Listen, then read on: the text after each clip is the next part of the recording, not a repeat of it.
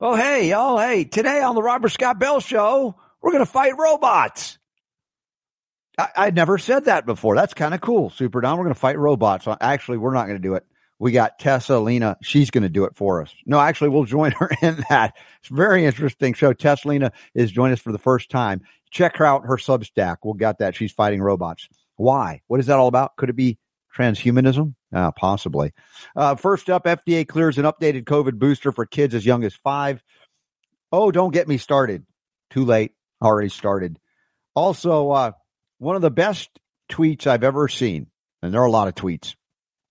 This one's by Rochelle Walensky, that hapless, sad sack of whatever at CDC, getting her flu shot or claiming she's going to get one, wants you to get it too. The best, the best responses ever. We're gonna we're gonna cover those. We got some questions of the day about uh, blood. Uh, we got question of the day about the website itself on a mobile unit. Who knows what else we're gonna do? Water wars, no escape. Kids, adults, all feeling stressed the moment they wake up. I hope that you're not stressed because it's time for the Robert Scott Bell Show. You're calm in a sea of insanity. The place for health, freedom, and healing liberty. RobertScottBell.com slash listen. October the uh, 12th today. All right, let's get this party started.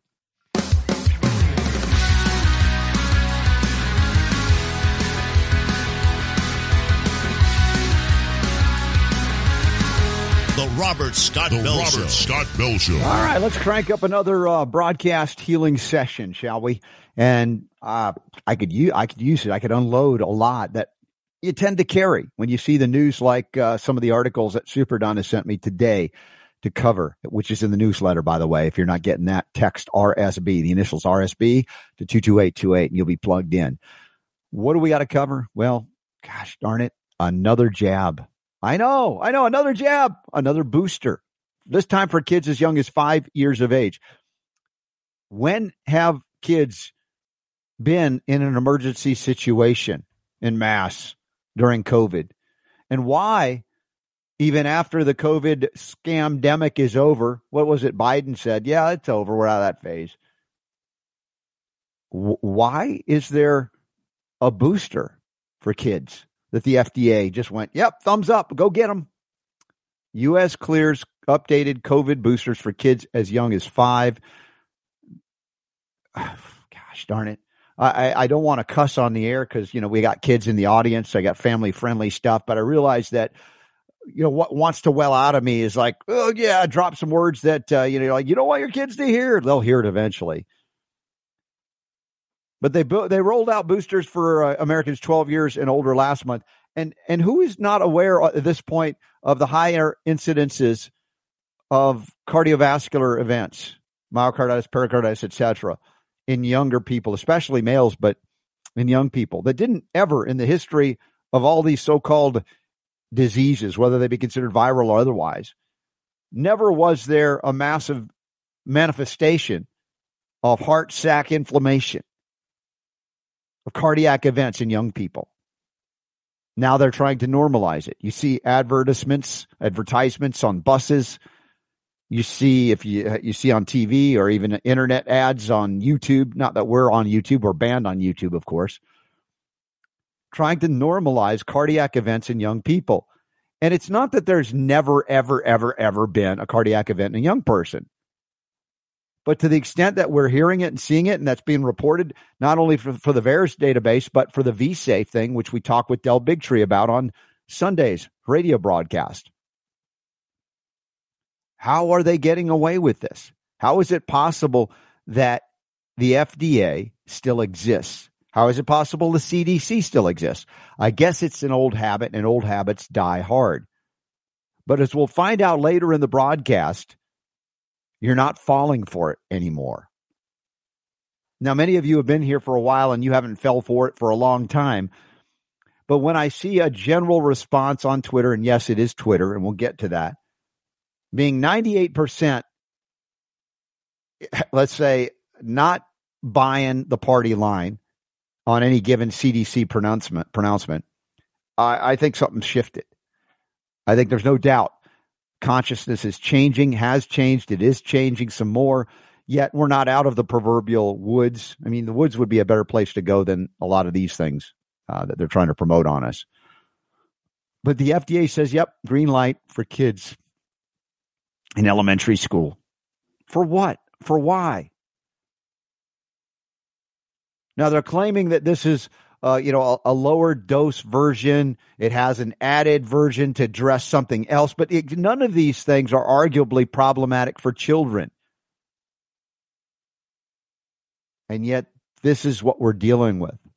A government so far out of touch with immunological reality, purposefully, I think, because it has been captured by industry that desires to inject everything that moves and breathes and that has emotions or symptoms of any kind.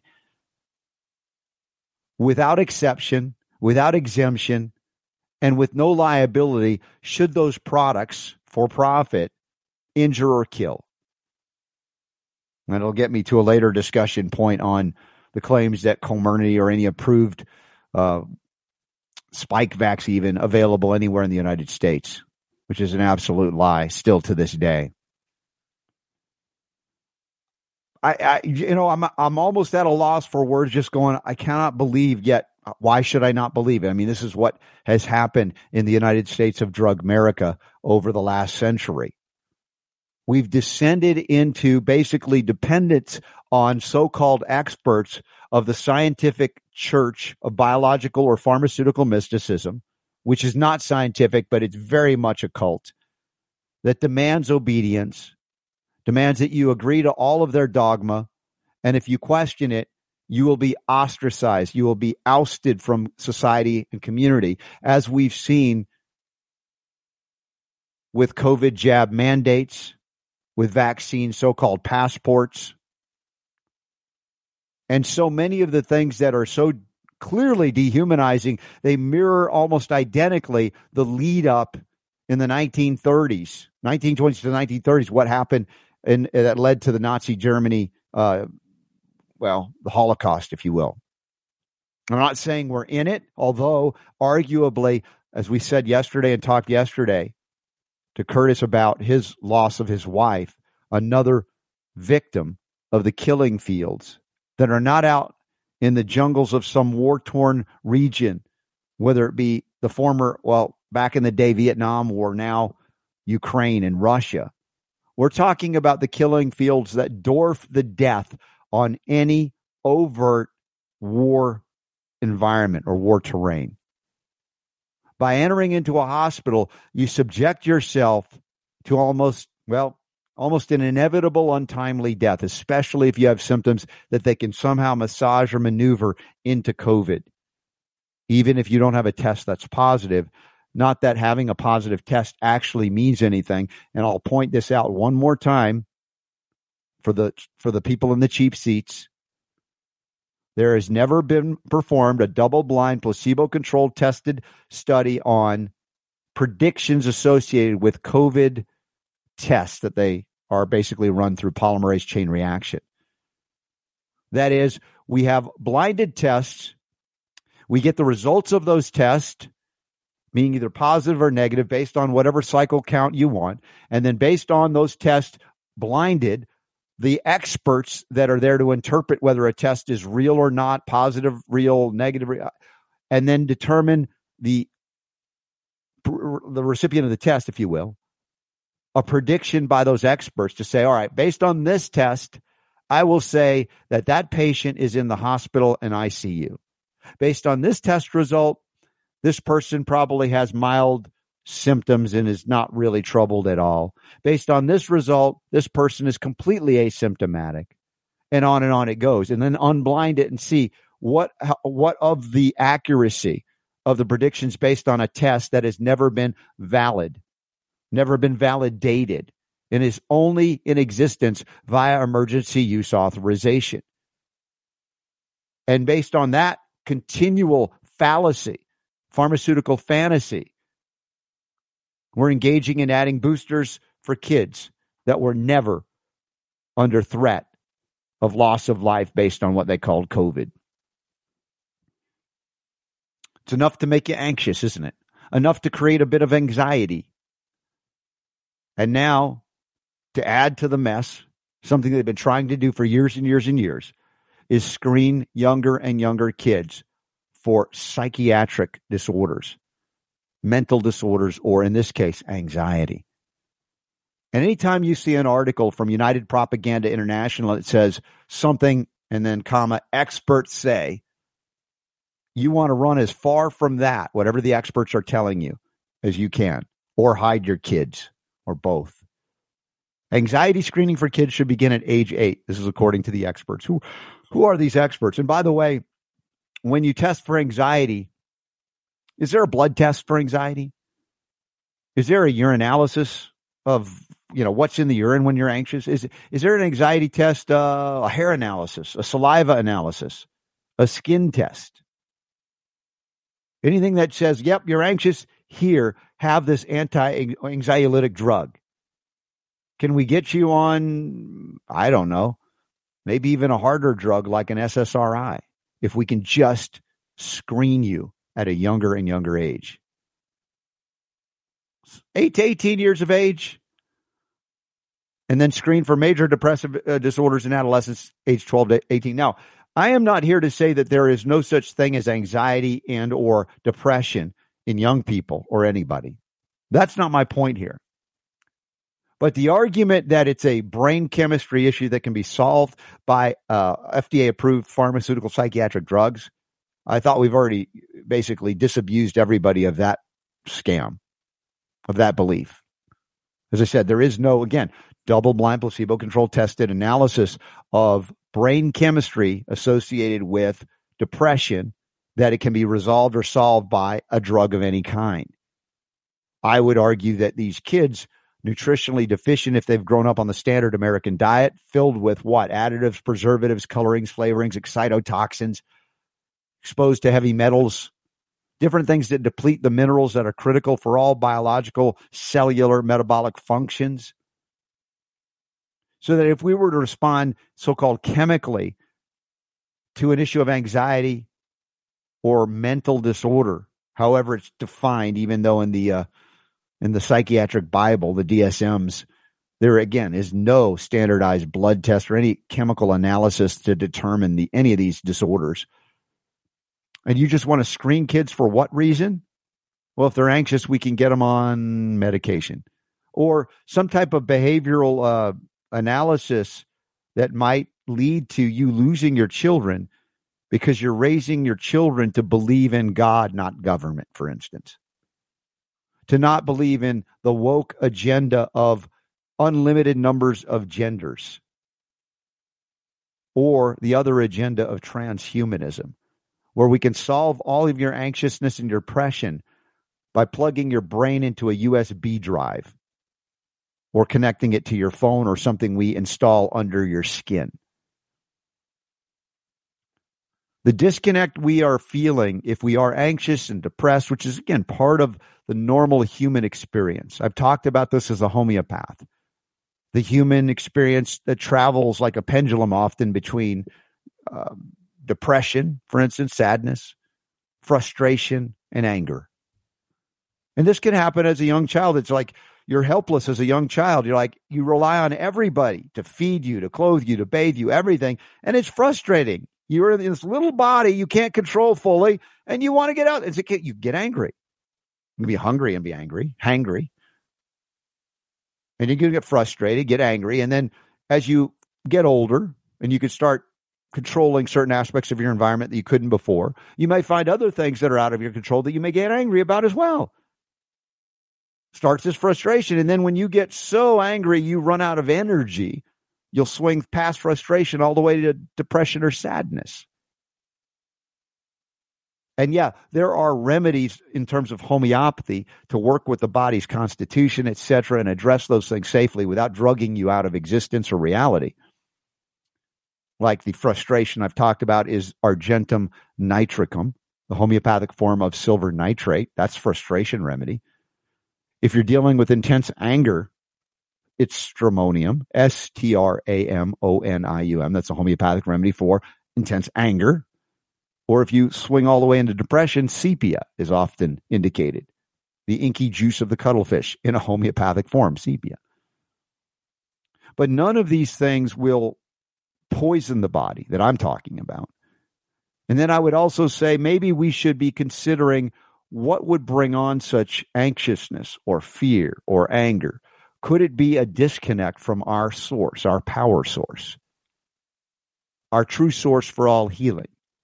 And is that not our divinity? I argue that it is. That if we find ourselves in those extreme states, not normal emotional states, but an extreme state, it's often due to a division or something that has separated us from our source. So, what can reconnect us to that source? And that, wow, that's a big question, isn't it? And for each of you, that might be a different answer. But I ask the question what brings you joy?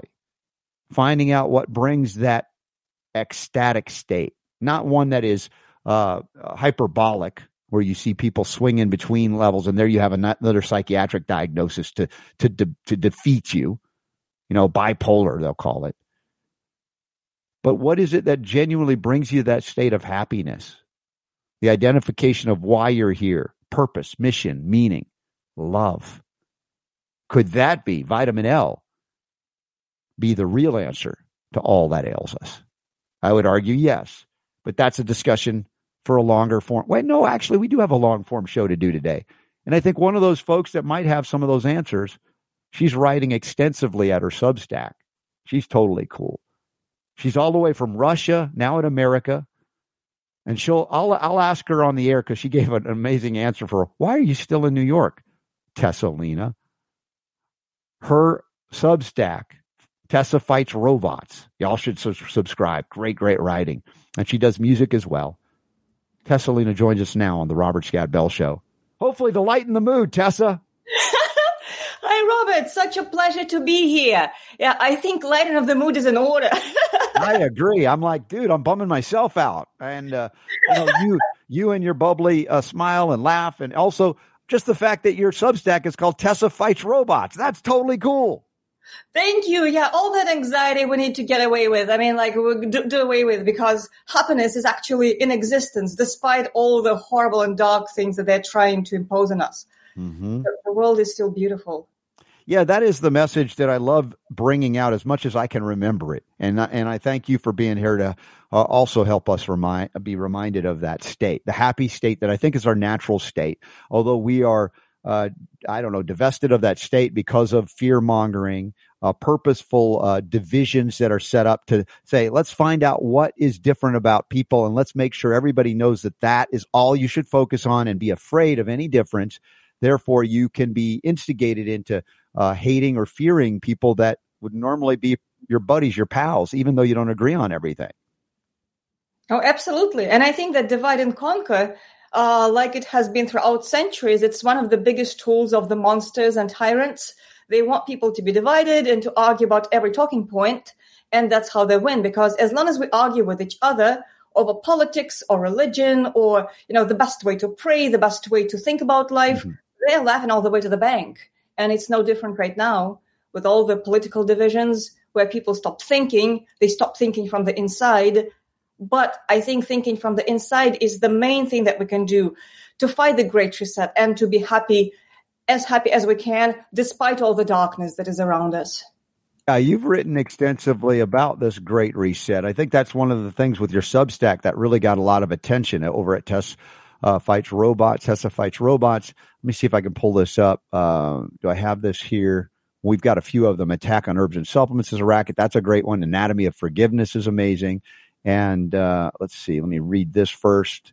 The Great Reset for Dummies. That's it. The Great Reset for Dummies. Well, again, another great headline. I mean, this is English is not your first language, and yet you're writing beautifully about topics with such uh, you know, degrees of understanding, eloquence, people can read it and go, oh man, I totally get that.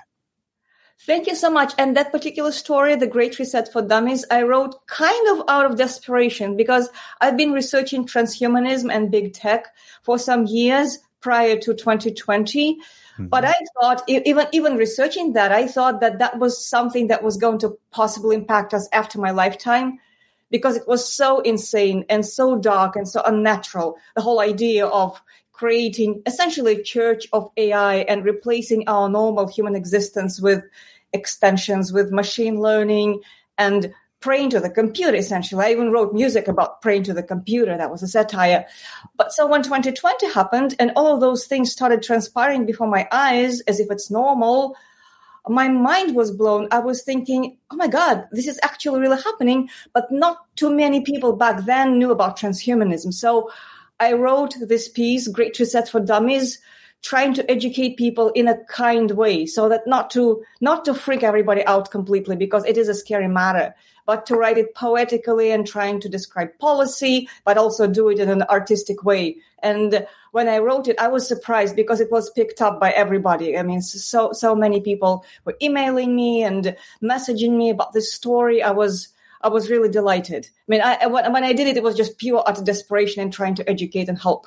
And uh, so yeah, that was a good outcome. For Cass, sure. the, the question also is about interacting with these so-called humans that desire a state of combination with artificial intelligence and or computers and technology. Have you ever encountered people that actually are true believers and tried to communicate to them human to human? I mean, is it even possible?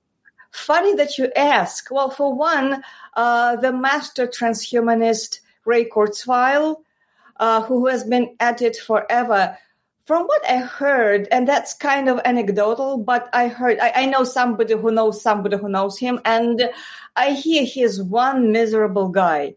like really, really miserable. Mm-hmm. And I think he's taking close to 200 supplements every day. And I'm not to judge about supplements. I take supplements, sure. but I think he's really obsessed with, uh, well, I guess he's afraid to die. But I'm thinking, what is the point of living forever which is his major selling proposition. If you're miserable, uh-huh. like one would think that if you're miserable, just live your life and then move on somewhere else. You don't try to extend the misery beyond what God has given you, right? I mean, plus it's impossible. But uh, as far as actually communicating with a transhumanist, that's that's the best question that, uh, to ask actually. And, and I did not even email you that question. It's amazing. So.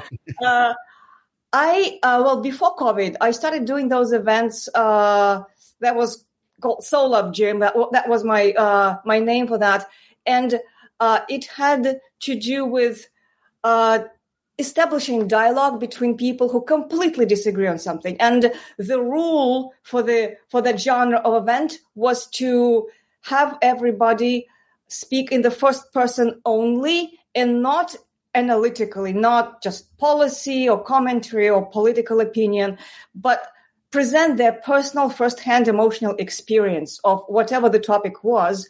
And then another rule was that there had to be respect, even if people completely disagreed. So one of the events that I did, I especially I, I invited a transhumanist, not a big name brand transhumanist, probably don't know him, but an actual believer in transhumanism, a real, real sincere believer.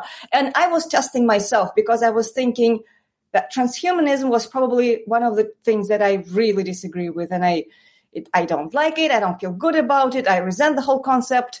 I, I, think it's harmful. So, and I was going to test myself to see how I would communicate with an actual transhumanist. And I hate to say it, by by the end of it, we were just like we went out and we shared drinks because, and I completely disagreed uh, with the guy. It was it was a bunch of people who went after the event, but it was complete camaraderie. And I was thinking, oh, well, I'm a bit too friendly here, but dialogue does exist, and I think it's it's it's possible mm-hmm. to relate to people to the humanity of it mm-hmm. without agreeing possibly with anything that they say because there's soul there's a soul there there's a soul there and it's it's it's very interesting yeah this is something that uh, you know we've struggled with we're human in that regard you know we find people with which we have serious significant disagreements like on the transhumanist scenario, but we can also say, you know, politically, I mean, you come out of, of Russia. Uh, I think you told me before you came in the 90s, so after the fall of the, the, the Soviet Union.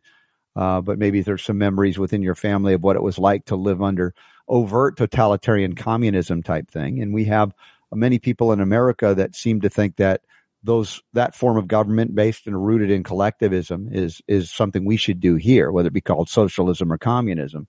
And, and so we have strong disagreements on that. But yet I try to find out why people believe what they believe. Why do they have the perception that that would be a superior way to live? And then if we can go below the surface, we might be able to find a way to have, as you pointed out, dialogue that doesn't just devolve into a screaming match or even violence in, in a sense. And uh, I think it's a challenge for us all because we have been played so much by those that want to keep us divided to argue about things that some is minutia and probably doesn't mean a lot, but there are some significant fundamental differences in terms of belief about life itself when you go into, yeah, we're all a bunch of robots or we will be. Let's just plug you in. And that means whoa, wait a second. Now there's some things we can't compromise on like that, but how can we communicate with these people maybe to get them to see a little bit of the uh, disaster that would ensue or has already ensued by marrying man with technology in this unconscious way? There's so many things to say in response. Well, my own educational experience, probably almost subconscious one, uh, in finding common grounds and relating to people across different ideologies or opinions was when I was growing up. So I was raised by my grandparents for the, to a large degree. And the generation of my grandparents were people who were born shortly after the 1917 Bolshevik Revolution. So they were propagandized to the nth degree. So the, the, the state, the Soviet state at the time was particularly keen on essentially separating kids from their parents ideologically. Hmm, do we see that now? Anyway, so that's what was happening. And they really believed in communism as an ideal. They were very harsh. Their lives were very difficult. And I have to specifically say that they are the generation that defeated Hitler Germany. They went through tremendous hardship. The sacrifices that they made uh, through the war and after the war and before the war were just tremendous. They were strong, strong, strong people. Also, also harsh people due to the difficulties of their lives and their upbringing. But the bottom line is that, that they spent their entire lives doing everything for the sake of that ideal that was given to them by the state. Complete lie, but they believed in it. Communism, the, the, the advantages of communism over capitalism, and, and so on and so forth. I mean, that, that's its own theory. But then when they were old and I was a small kid, the Soviet Union fell apart. And then the television and the media and the, the newspapers and the state told them, oh, by the way, that thing that you believed in about communism and Bolsheviks and the revolution and Lenin and Marx and Engels and all that, that was all nonsense. That was a lie. You were duped and nobody cares. So you can just part with all those ideas, leave it behind. Nobody cares and you're old. And that was completely heartbreaking. And that was such a be- betrayal of them, regardless of the fact that that ideology was a lie and regardless of the fact that they really had been duped. They were living through that betrayal, and I was just observing it as a kid. I didn't know fancy words back then. I didn't really think about it in, in a theoretical way, but I just observed that experience of people who had good people, kind, strong people who have done so much, sacrificed so much, and all of a sudden they were just tossed out and told that their ideals are worth nothing and that you know they're laughable. That was so wrong. That was so painful, and that taught me that really ideas mean a lot less than the heart and that you know family relationships and the love and the humanity because as ridiculous as the ideas were and i agree that they were ridiculous i mean as far as the ideas goes not the people the ideas were ridiculous they were hearty. They, would they, they, they would cook you the best meal. They would give you their last piece of clothing if you wanted it. I mean, they were really hearty people. Mm-hmm. And that actually helps me relate to the completely propagandized people of today. Mm-hmm. Because otherwise, I think if I didn't have that experience growing up, I would just yeah. do what many people do. It's like, oh my God, they're so ridiculous. You know, you got all the, the, the you know, the, the thing and the, uh, and especially people who are for the mandates. I mean, despicable, horrible, disgusting. And but yet, yeah. talking with them doesn't mean you are uh, endorsing their belief. And I think that's part of what we've seen from what we've uh, witnessed in the last few years, especially from the political left, that it has become so extreme you know, to disagree is normal, you know, in life. That's part of life. But to discount your humanity based on your belief, that was taken to another level. Again, I go back to the 20th century where you could dehumanize people to the point where you'd be okay with having them slaughtered, eliminated from life. And that's where we see patterns have reemerged uh, because of I guess maybe it's fear of germs that's stimulating that into being. Maybe it plays into aspects of transhumanism where there is no divinity, there is no actual purpose. Life is just a random act that has no meaning and and of course living that way can bring on a lot of anxiety and depression and even like that guy Kurzweil you're talking about taking all these supplements so he won't die because he's so afraid to die that he's afraid to live yet he wants to live forever by putting his brain on a computer chip it is so weird and bizarre that you're like I can't believe we're talking about that and that's real and, and not just some kind of fictional book and and so it's a challenge to communicate with folks that maybe wouldn't be wouldn't mind seeing you dead you know that's that's where it, it's gotten to um, if we talk about the word extremism, which is often overused, but the argument from many on the political left right now is don't even talk to these people. They're not worthy. They're not worthwhile. They they shouldn't even be here. They shouldn't have be allowed to have their views. That's the you know the cancel culture to the nth degree.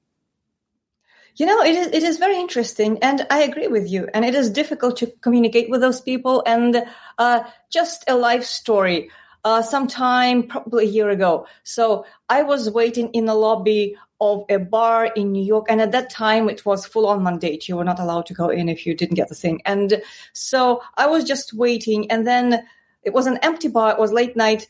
And then the bartender pointed uh, at me like I was a dog telling me to get out and not even wait in the lobby. And uh, I asked him, I said, Do you enjoy doing that? And he said, well, and I'm just following the rules. And I said, well, do you enjoy following the rules? And he said, well, in fact, yes.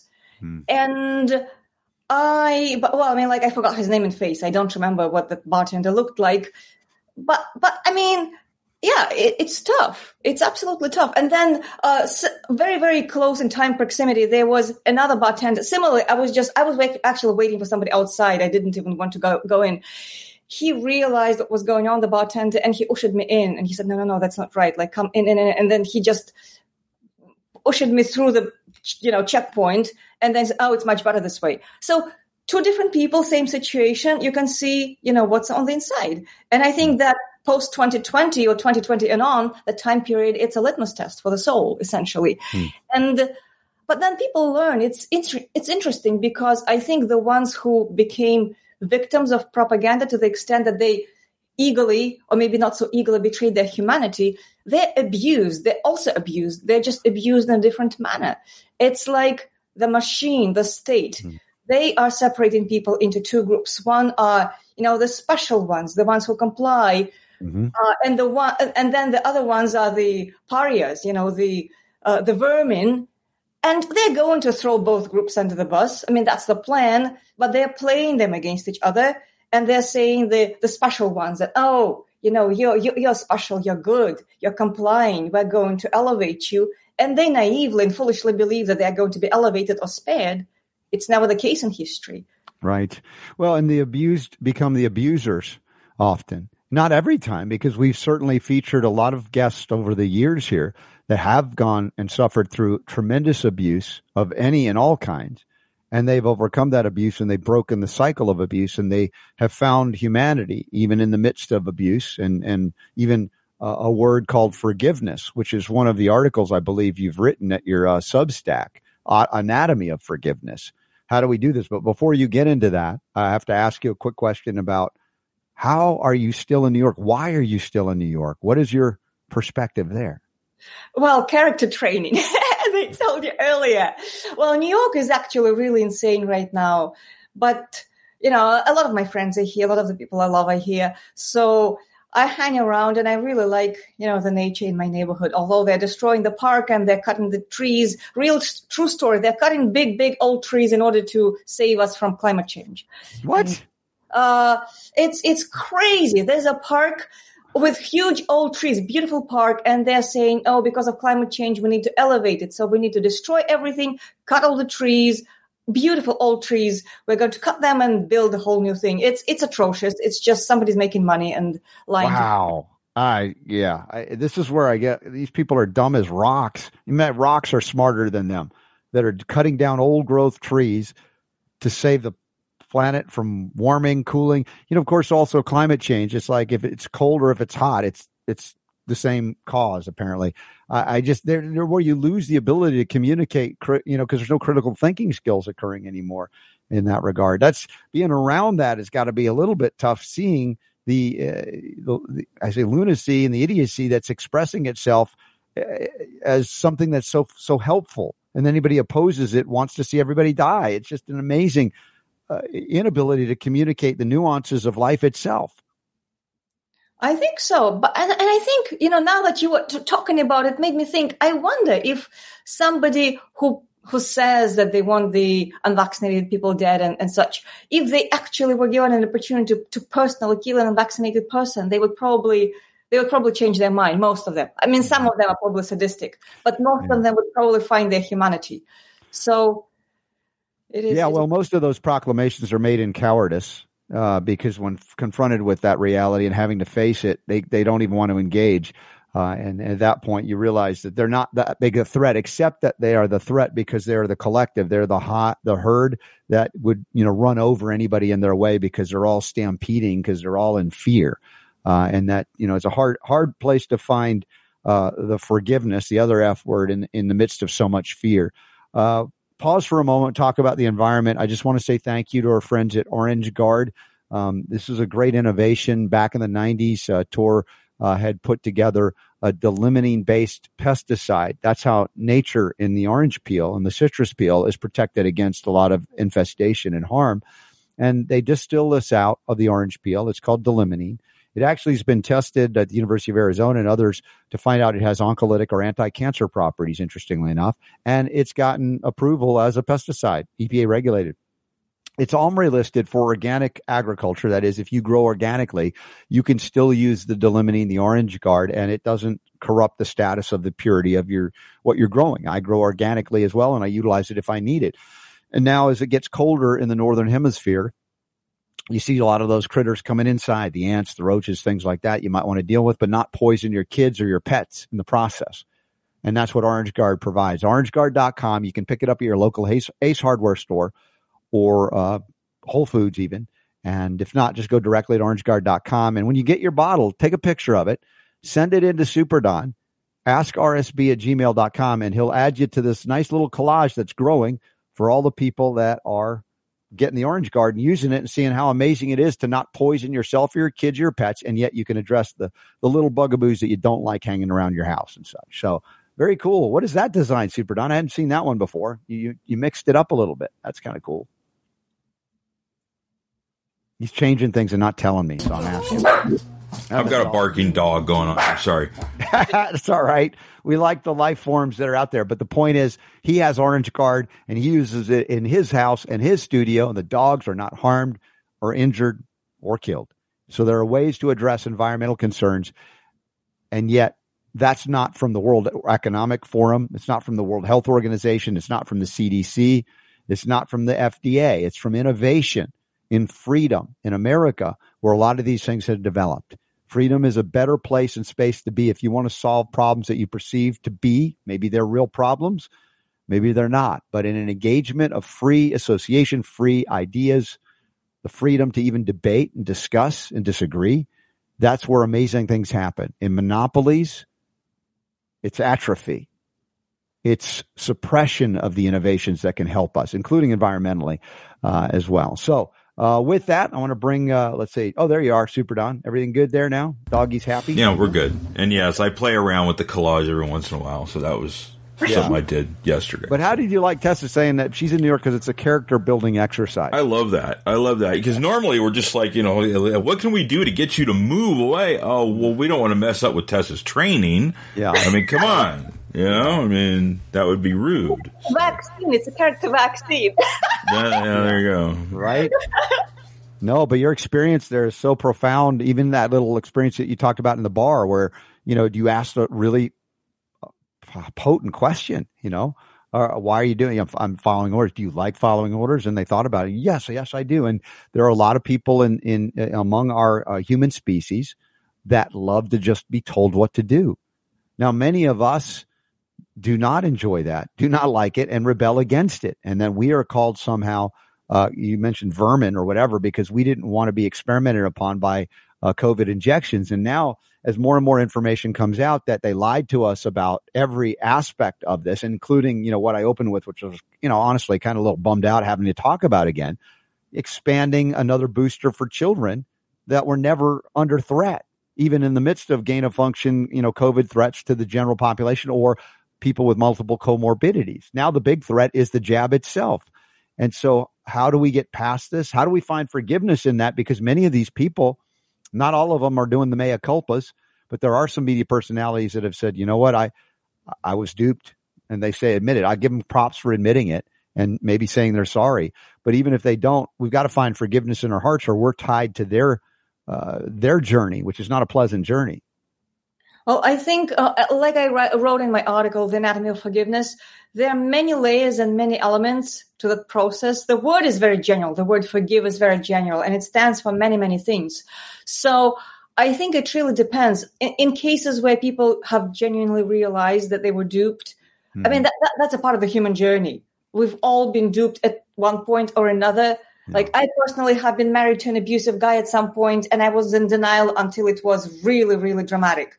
And that taught me to not believe what I was told in 2020 one of the things. So uh, we go through that, and and and that's a very healing process. When somebody says, "Oh, I was duped. I'm mm-hmm. sorry, I was wrong," then you just make amends and you move on, and everything is wonderful. But then many people are not there yet.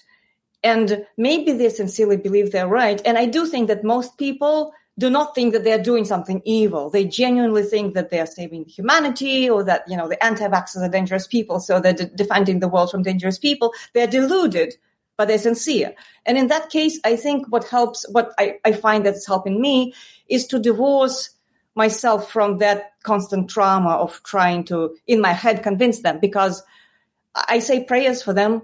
Mm-hmm. I say a lot of prayers, uh, in my own way for healing and for clarity for them and for the best resolution. And I kind of give the the powers I mean I, I authorize from myself also the higher powers to resolve it in, in the mm-hmm. kindest, best, most wonderful manner because I don't know how.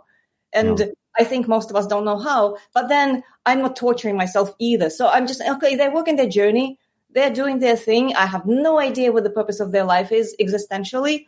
Hopefully, they'll arrive at a clear place at one point, maybe on their, their deathbed, maybe after they pass away, maybe much earlier. I I hope for the best, but I want to be protected from their foolishness too. So, sure, and and there is a, a, you know a righteousness in protecting yourself. Uh, I think that you you hinted at some of the things I brought up from time to time about how do we communicate with people we cannot communicate with because they are not interested. They're apparently overtly uninterested in it. In fact, it's worse than what they'd like to see happen to us because of our beliefs being different from theirs. And there is something that I think is a divine gift is our creative imagination. Our ability to go into quiet, contemplative, meditative, prayerful states and interact with them spirit to spirit and talk with them and, and ask questions and engage there, even though they may never be consciously aware, or you may be surprised how the next interaction with this some someone that you haven't found a way to bridge a gap to communicate with, suddenly there's an opening, like a miracle, like the parting of the Red Sea. Something like that occurs that is beyond rational explanation, but involves the plus factor of our existence. You know, not that we are connected to computers, but they were connected to a divine source that gives us life that those who are transhumanists have lost completely and they've lost their way and trying trying to find meaning and purpose in their own lives, I guess, by thinking that, well, it's all materialistic and reductionist and, you know, I am a machine, so why not combine with machines? I think it's a twisted reality, but some people have it. And we may not be able to reach them even intellectually out here, but perhaps engaging spiritually in terms of communication on a deeper level. I agree with you. And one thing to be said about transhumanists, it's actually a big question uh, to which extent they believe in immortality proper. And I'm talking about high level transhumanists like Ray Kurzweil, mm-hmm. or whether they're actually selling a trick to the people because there's also a literally poor man's immortality, which is digital twins. Uh, and it is being promoted slowly but surely and even faster now, where uh, they're selling this concept of a digital twin, which is a digital identity that is your data. And they're saying, well, once you pass away, your data lives on and that's your immortality. So give us all of your data so that we can perfectly make this digital copy of yourself that is going to live on. And that is a scam that is so obvious. And nonetheless, they are selling it as transhumanist immortality, which is not even real immortality, what most people would think, which I think is funny. So it's not even known whether they genuinely believe in it or whether they're just cheating us. Mm. Yeah. Again, it's uh, absolutely a fascinating discussion. And I, I, I love engaging in these mental constructs as well and talking about it as but I, I, acknowledge the limitation ultimately of the mind. And often these people are worshipful of the mind. In fact, they identify that the mind is who they are and they might interpret the mind as a brain, as that computer. And that's where they talk about how can I hook my brain up, my computer. And they think consciousness is the brain and firing of neurons. And these are the people that would argue for those who have had near death experiences or, or uh, spiritually transformative experiences that uh, the only way to explain that is that your nerves are firing from lack of oxygen in your brain and you hallucinate, you see what you want to see. And I think that's a very sad interpretation. Uh, granted, some people have that. Uh, it's been not been my experience, but in that context, I also recognize the limitation of I cannot convince another of my experience that goes beyond their ability to validate or invalidate other than their own belief or preconceived notions about reality, right? I may have an experience that blows away their reality, so they discount it altogether. Yet we are find, finding time maybe to gravitate toward one another that are seeking genuine meaning in life or have found it and are wanting to share it.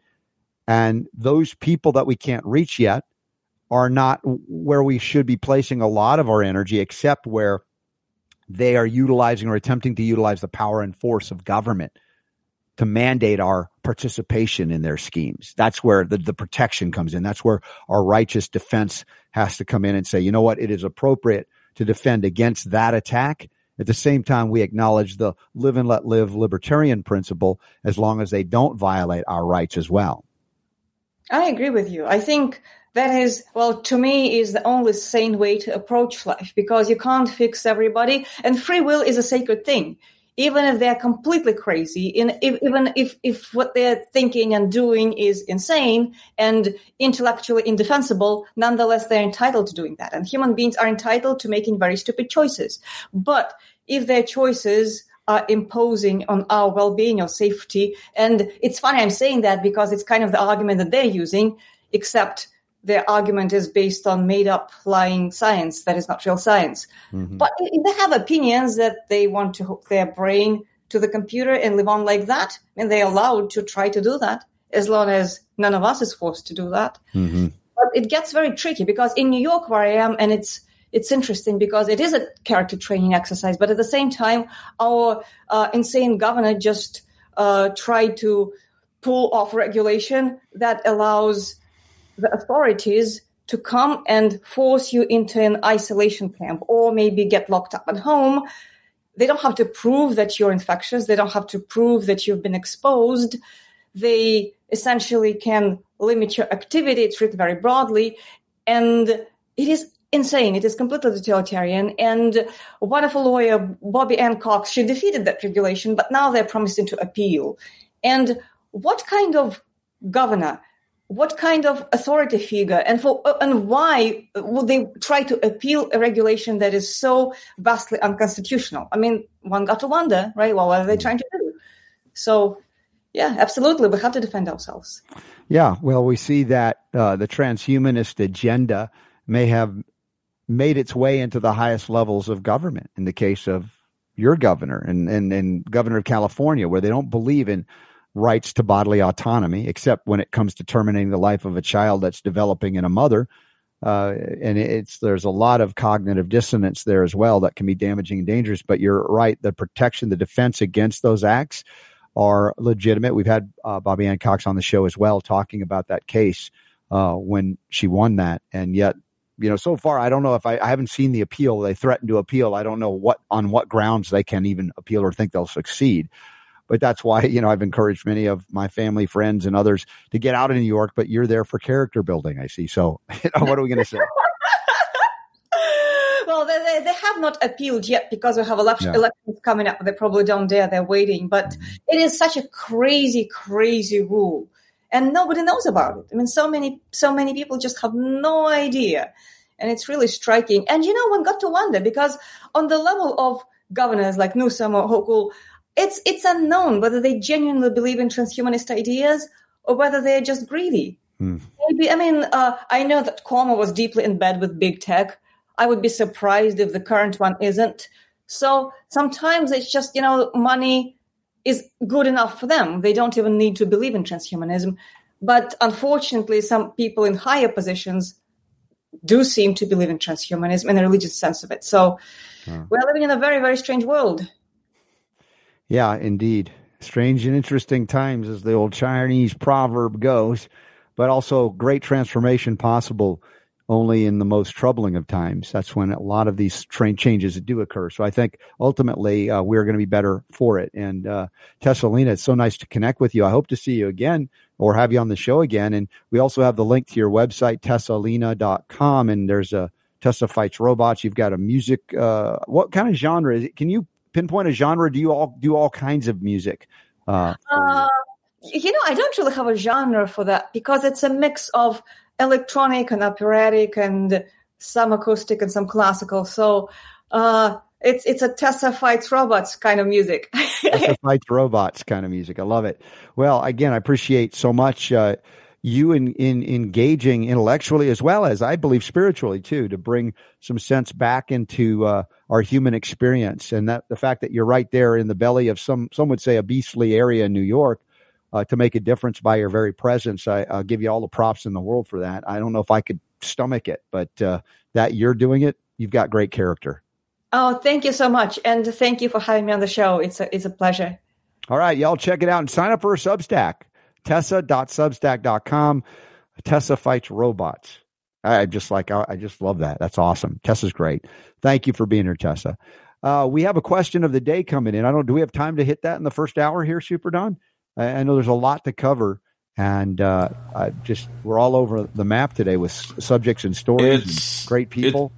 It, well, I don't know. You are the master of answering questions, so if you think you can do it, we can try it. Is this the long one though? It is.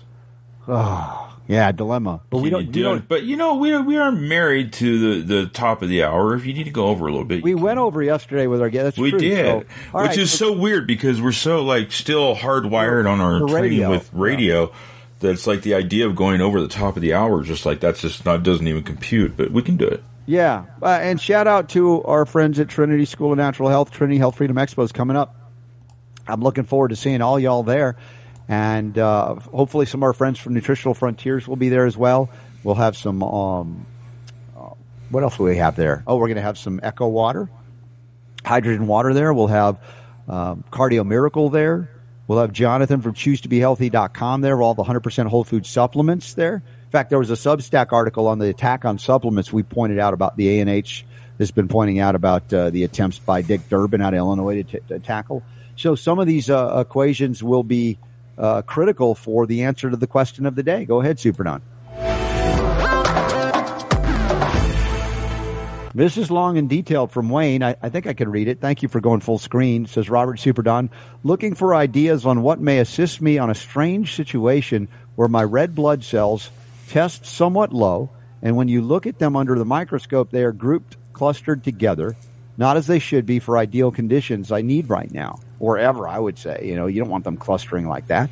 Besides taking Cardio Miracle, all the recommended essential minerals that you use at ample levels, my naturopath has me on Nep- Neprinol AFD enzymes, homeopathic Pleosanovis drops, homeopathic Mucokehl D5 drops.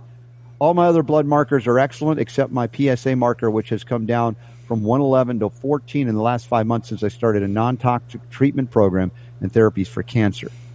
Sometimes in late 2020, early 2021, after 11 years of clearing up prostate cancer in, in 2010, cancer it had come back with a vicious speed and has spread to other areas of my bones.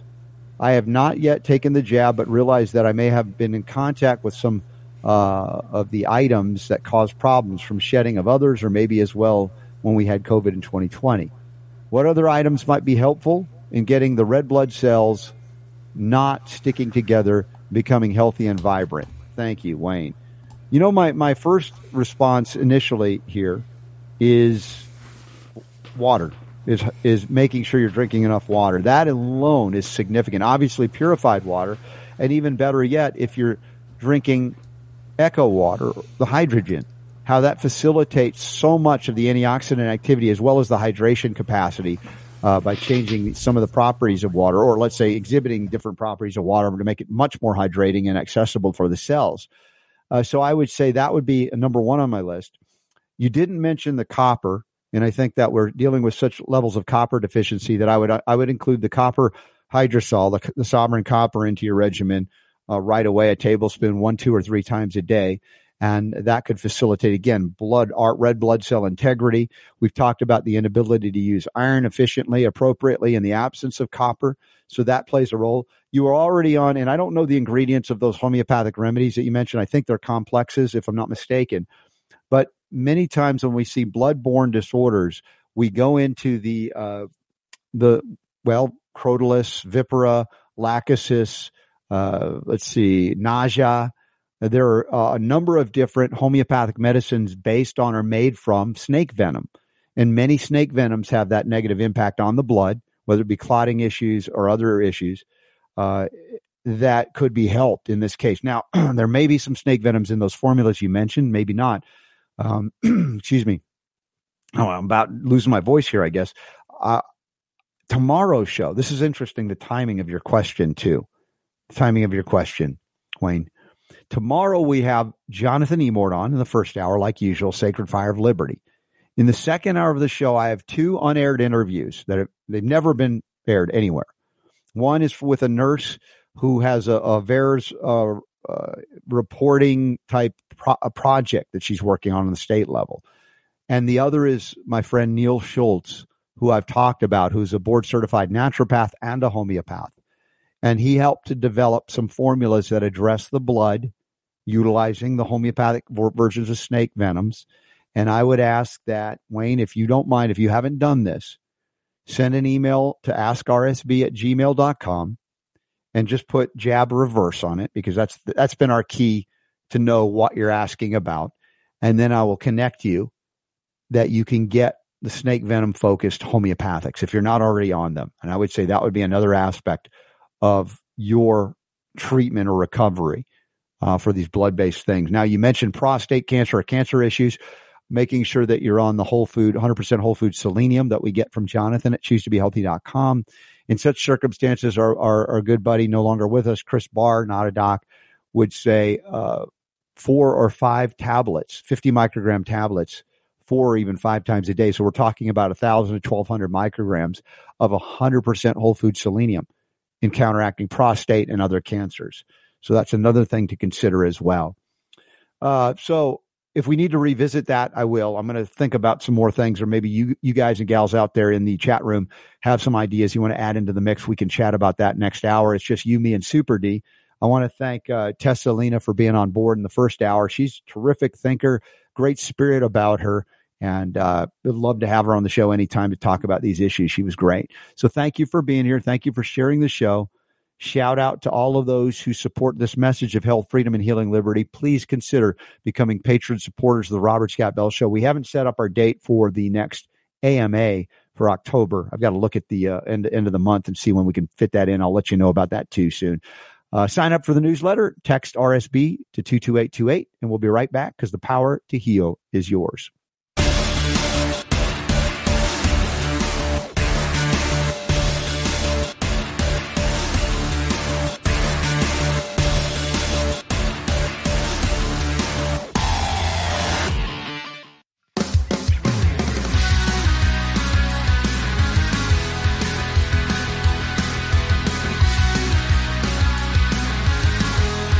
Robert Scott the Bell Robert Show. Scott Bell Show. You're okay. You're not going to. You're not going to get COVID if you have these vaccinations. Vaccines prevent getting infected, prevent getting sick, prevent your hospitalization. Our data from the CDC today suggests, um, you know, that that vaccinated people do not carry the virus, don't get sick, um, and, and that it's not just in the clinical trials, but it's also in real world data. Now we know that the vaccines work well enough that the virus stops with every vaccinated person. A vaccinated person gets exposed to the virus, the virus does not infect them, the virus cannot then use that person to go anywhere else. Oh, she's so smart. All of those smart people were wrong. Survey says, eh. Uh, I just, you know what? We we could take great pleasure in showing how right we were versus how wrong they were, but there's there's no pleasure I take in all of the people who suffered because they followed a bunch of dunderheaded, oftentimes leftist, hoity-toity intellectuals that proclaimed a knowledge and intelligence that you or I could never achieve because we're not in their club. We're not one of them. And now how many of them have acknowledged how wrong they were or are? And, you know, it, it's not going to slow us down from where we're going and what we're doing, but it is interesting to note that mostly you hear crickets from these people. No, I'm sorry. I got it wrong. I'll do better next time. No, in, in the case of Rochelle Walensky and the CDC, it's like, yeah, I know uh, the culture's bad, but just give us some more money. We'll do better. no acknowledgement of how wrong they got it all. I saw Super Don. I don't know if you saw this, uh, but Piers Morgan, you know that doofus that hates America because you know we love the right to keep and bear arms. Yes. He was one of those that basically said, if you don't get the shot, you your you your freedom should be taken away from you, or we should just mandate that you get the shot and you should have no option. Like Howard Stern said the same thing. I haven't heard Howard Stern come back and go, "Oops, I was wrong." I don't expect Howard Stern to do that as much as I know you like him. And yes, he's talented as a broadcaster. We acknowledge that. Listen, I like him, yeah. but it's it's you know, I mean, I, I, you know, especially as of late, you know, there's a lot of stuff that he says that I, you know, I don't agree with him. Yeah, I mean, he's a he's a fear monger because he's afraid of germs. What I like about Howard Stern is not really so much the content; it's it's his story. Hmm. If you haven't seen the movie Private Parts, which which goes over his story yeah. as how he became who he was. Yeah the guy he's a success story. It's a fascinating. And he's one of those. Yeah, it is. I mean, I just I admire what it is he did. Now he's kind of a douche, but you know, I mean, it's like. Yeah, it's not like he's my roommate or I want to get married to him or something like yeah. that. I just admire, you now, know, his his. In uh, the case of Piers Morgan, who can be a douche, he at least acknowledged yeah. that he was wrong, that he was deceived, etc. I, I give him props for that. Doesn't mean we yeah. have to be big fans of him, but he's Piers Morgan's just kind of an annoying guy. He's he's he's yeah. uh he's about as close as you can get to tabloid journalism without being the Inquirer. You know what I'm saying? I mean, he's like, you know, he's just whatever.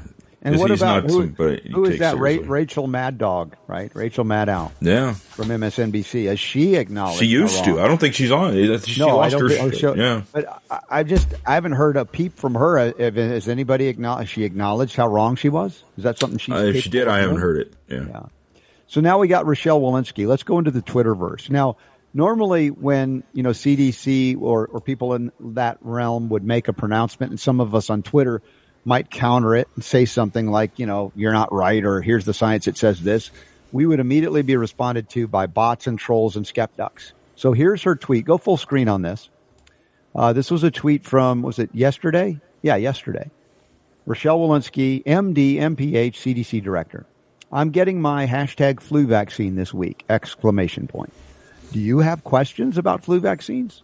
Reply with your questions about flu vaccines or the upcoming flu season Let's hashtag fight flu together! Exclamation Yay. point. So I was, I saw this tweet last night and I was encouraged to hit the, the thread, I think it's called, to open it up and say, let's see what people are saying in response to Rochelle Walensky and her proclamation of her impending flu shot and her encouragement that we have um, all get it, and much less our ability to ask questions. Please ask me questions about it. Yeah. Okay. And what I what, what I saw, what I witnessed, what you're about to witness was shocking in a wonderful way. Hmm. About 98% of the responses, this is not a scientific survey, but I'm pretty close to that, were holy tamale, are you are you out of your mind? Are you kidding? Are you an absolute idiot? I mean, these are the kind of responses. Now, uh, our friend Darla Shine was one of the responses we saw. Oh, the flu is back because a lot of people pointed this out. Where did the flu go? Two years it's gone. It's back, right? Uh, flu is back until 11-9, as Tom Moore says, so Biden can keep claiming his victory over COVID instead of the really, the reality, more cases and more people died on his watch than they did under 45. Okay. So some of it might have a little political bent to it. But how about this one from a Jesse Kelly? Do you feel, here's the question. You asked, I could ask a question. Do you feel any responsibility for the increase in teenage suicides as a result of COVID lockdowns? Because you should. Parents across America don't get to ever hug their children again because of you. That's my question. Wow, dude. Th- I mean, these are these are just Thomas Massie, Representative Thomas Massie.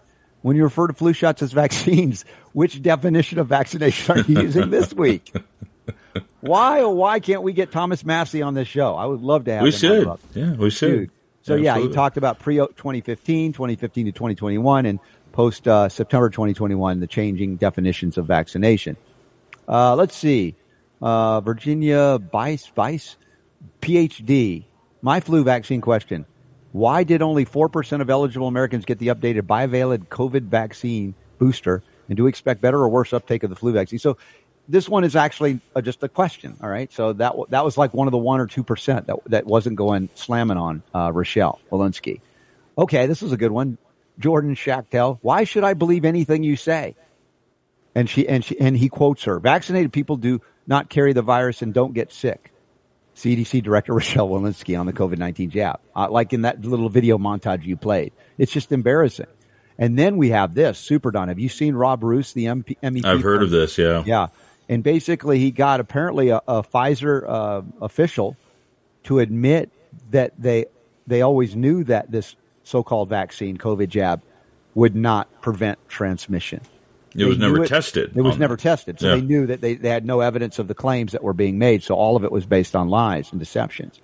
Let's see. Let's see. Why didn't you warn us that the vaccines potentially cause myocarditis? especially dangerous in the young. And this uh, person points out the FDA advisory panel knew in October of 2020. Yeah, we pointed that out as well. Look at these responses, dude. This is like, where are all the skeptics? Calling everybody that respond to Rochelle Walensky in this manner an anti-vaxxer and, and trying to, you know, tell them that they're, they're, they're, suffering from Dunning-Kruger or something. Uh, let's see, what else? Al says, "Oh yes, you have an absolutely stellar record when it comes to trust, and I wholeheartedly believe anything and everything that you say." yeah. Let's see what else we got. Now there's somebody on the other side, on the other side of it here. When will you recommend masks indoors for COVID and flu? Why aren't we trying to be proactive? There's one of those people Yeah. that uh, has fallen into that category I predicted at the very beginning of this. Yeah. That there are people who are just like, wait a minute, we should wear masks all the time. Yeah, and so that's Right? part of the two percent that are not basically Right. responding to Rochelle Walensky and going, "Are are you out of your mind? Why should we believe you?" Say, look, here you got somebody here, you know, anti-science policies, right? Right. They're, you know, the CDC cannot win at this point. No, but uh, um, at this okay point. And. Mm-hmm. you and I discussed this, and the thing is, I mean, you can go, you can spend an hour going through that thread. I mean, it's just grown and grown and grown.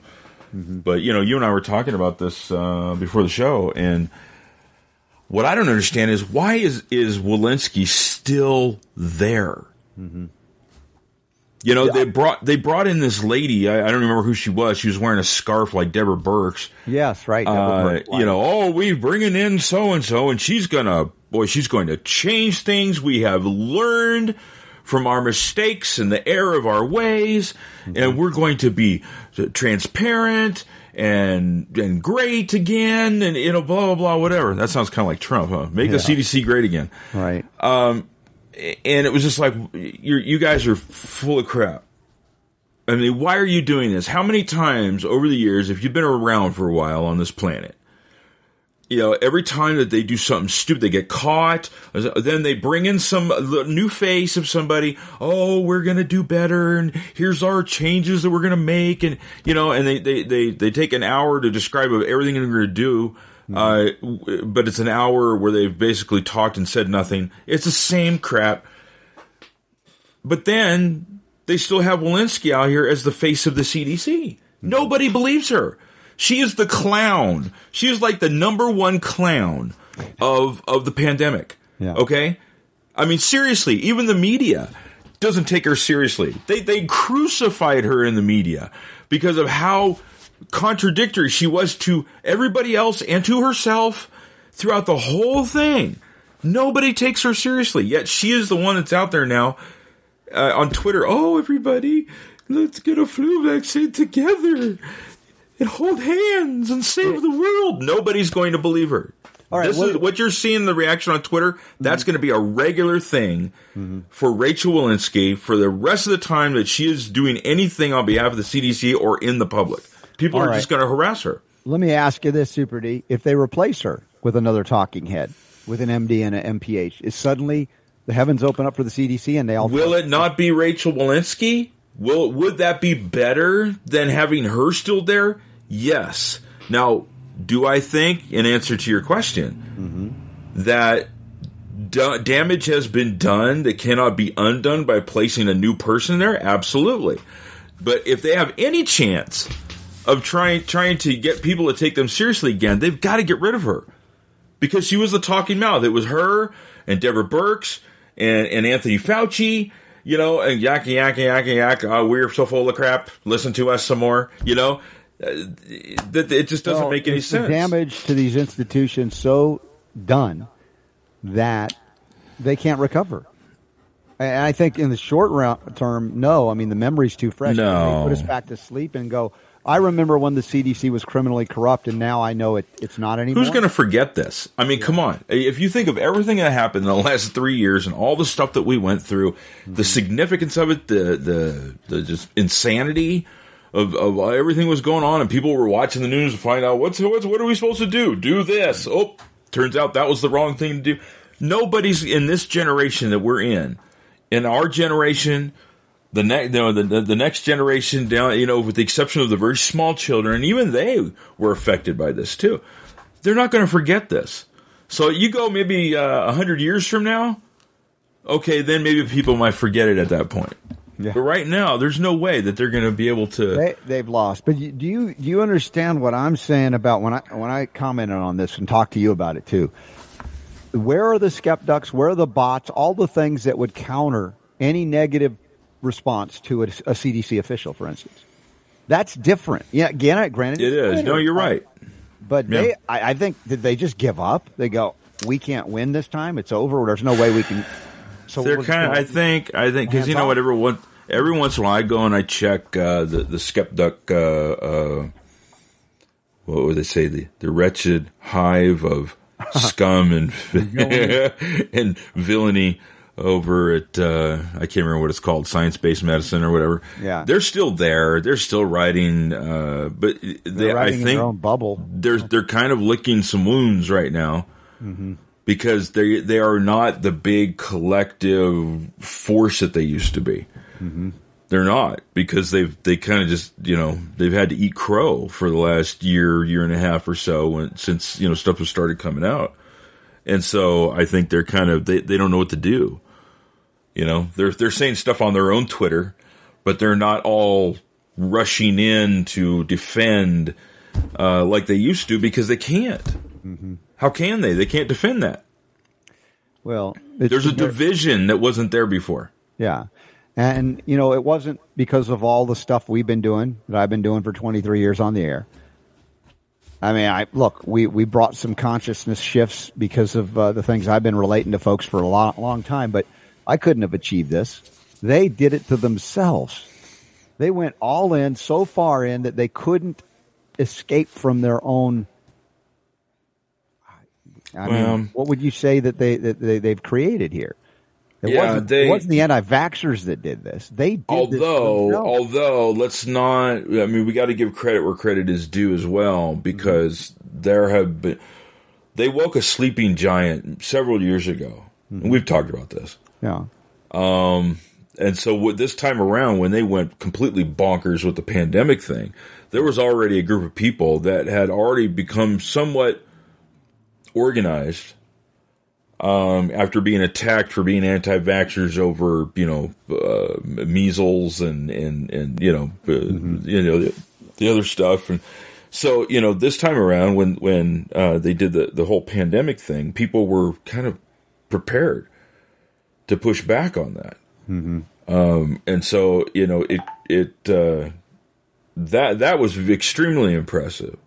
And the media has jumped in on, in on that you know, you've got media outlets like you know the the ones that we watch and that we, we show on here that are uh, that have jumped on that as well. Mm-hmm. And so you've seen a level of news coverage on the situation that you have never seen before, pointing out all of the lies in real time. Yeah, you know, uh, so they haven't been able to get away with much. How about um, that Stephen Colbert? Remember him? He had oh, yeah. dancing vaccines on. He's still thing. around, yeah. I mean, any mea culpa from that guy? He's still, you know, so it, it, I don't. He may have. I don't know, but not anything that we've heard. That, see, I, I, think the guy that was on uh, the Daily Show way Trevor back Noah. Then, no, before Trevor. Oh, Noah. Jon Stewart. Stewart would have intellectual integrity on this yeah. one, yeah. and I think he did. He brought things to, to the fore. But I just, you know, seeing through the hypocrisy is an important part of our maturation. Yeah. You know, as a species. You know, that just because they have an MD or a P, MPH or whatever behind their names, as I call them, Doug all the time because people aren't using the sense God gave them or they're just selling out to not higher authorities, but bigger money, basically. And as you see here, they've done it to themselves by the attacks. And, you know, going back to 2019, was it January when that World Health Organization report said the 10 greatest threats to global health? And we were on the list, anti-vaxxers, as they called us but they called mm-hmm. it vaccine hesitancy. Yeah. It's like they brought all the spotlight to us that we couldn't have bought in a million years because they very much were the gatekeepers of control over what would be uh, covered, what would be allowed to be discussed. And they just, they, everything they did backfired on them. It did. Yeah. And so that's what we're witnessing now. Now, it's just interesting, too. There's a, uh, another Substack, the Disinformation Chronicle. Headline reads Weber Shandwick provides public relations for Moderna and Pfizer while also staffing the CDC's vaccine office. Uh, sub subheadline: A potential fifty million dollar contract allows the PR firm to be embedded at the CDC in Atlanta as part of the Division of Viral Disease team. So basically, they're relying on public relations firms to sell a message that isn't being bought by most people now. And they're desperate. And these are the same PR firms that are working as well with Moderna and Pfizer to promote acceptance of an experimental injection that uh, has no real benefit. As you, the more you find out about it, there is no real benefit, only detriment. And all of the things that the PR firms and others that were mouthpieces for them, including government officials like Rochelle Walensky, all of their spewing uh, is proven to be false all of the disinformation, misinformation, and malinformation is coming from the same agencies that are encouraging social media and media and others to shut us up and shut us down and deplatform us. And we haven't had to apologize. I, I don't know if we've apologized once for a wrong that we came up with that was like, oops, we, we goofed on that one. And so where are you getting your news? That's another good, big question. And as Super Don collates the news and puts things in the newsletter, it's to help you see what's going on out there and not be victimized by it, but also other great information. What what's going on in the newsletter? Do we have a, a, an interesting poll question today? Um. Well, that's that's for everybody else to decide. I just okay. I just do poll questions, whatever, yeah. right? You know, I see something somewhere or yeah. just off the top of my head. So today, mm-hmm. Would you support or oppose banning the testing of pesticides or chemicals on cats and dogs? Ah, okay. So an animal testing question. Strongly, strongly support, support, somewhat support, somewhat oppose, strongly oppose, not sure. Not sure. Okay. We'll see. I think I think we're going to have a lot of folks that are going to go. I strongly support that. Stop. Why are they testing pesticides on animals at all? Why? Seems kind of mean, yeah. you know. But it's it's it's an interesting. I think an interesting discussion because it's mm-hmm. like so if we're not going to test this stuff before we give it to humans, then how do we know if it's safe or not? Well, we don't give it to humans. We stop using it because it's well, pure poison. What are you going to do? We're all just going to go live in the Stone Age again? I mean, you got got science and progression and new things, inventions and stuff like that. That you know that potentially we, could be great and contribute to society and make life wonderful. You know, but you don't want to just do it without testing. You got to see whether it's toxic or whether it's okay or not. Stuff like that. You want? What do you want to test on? Babies? I mean, what would you rather we test it on? I would rather not test it at all and use d-limonene. Oh, okay. We got the, right. we got that solved. Uh, yeah. That was easy. there it is. Orange Guard. Ta-da! Yeah. Go for Orange Guard, y'all. T- send those pictures in. Seriously, Super D's doing some great stuff with the collage, and we'll do a giveaway at the end of the month. Yep. And uh, we'll see what else we can do. By the way, I've been hitting my full spectrum hemp extract oils that I get from Nutritional Frontiers. Remember RSB 15? Dude, I need to get some more. We got to get. I've had. I, I I'm running out because people contact. You know, it's like because I'm the I'm the the guy, right? The CBD yeah. guy in the family. So mm-hmm. it's like t- twice now. Just recently, I've had uh, my mother in law was having some really bad back pain. She's like, "Do you, you, know, you happen to have any of that CBD stuff?" I'm yeah. Like, yeah. So I had like a bottle and then, and I had a, a, a, container of gummies that we'd gotten a while back from yeah. our buddy Stewart. Stop taking Super Don's stuff. And so I was like, here you go. And then yeah. just two days ago, one of my daughters like, oh, I hurt my back. Do you have anything for, do, do you have some, C, you know, cause so they'll, they'll call my wife and then she'll be like, talk to Dawn, you know? Yeah. So I'm like, okay. So I think, I think I have one bottle left, which you know I got to keep just in case I need to use some. But yeah, it's good stuff, man. It works. It does. It really nothing does. but success stories. You know, man. There's going to be so much awesomeness oh, this weekend. Thinking of speaking of, you know, we haven't even mentioned this yet in the show, but what? today is, is day two. Yes. Of the uh, the launch of the Fulvic Minerals. Five bucks, the deal that is the best yes. deal ever. You can get the Fulvic Minerals Plus from our friends at Touchstone Essentials for five bucks. Five bucks. Wherever you're listening, you could be in Australia, you can be in England, you can be in Europe, you can be in Canada, U.S., etc. They will ship it to you. All it costs is five bucks.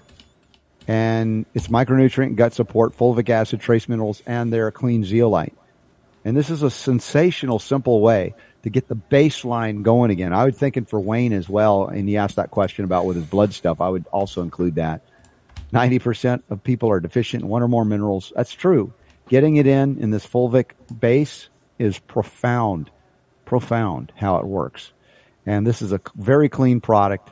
It's third party verified and validated. And I would encourage you to take advantage of the $5 special. And, uh, ends on Sunday. Ends on Sunday. Yeah. So yeah.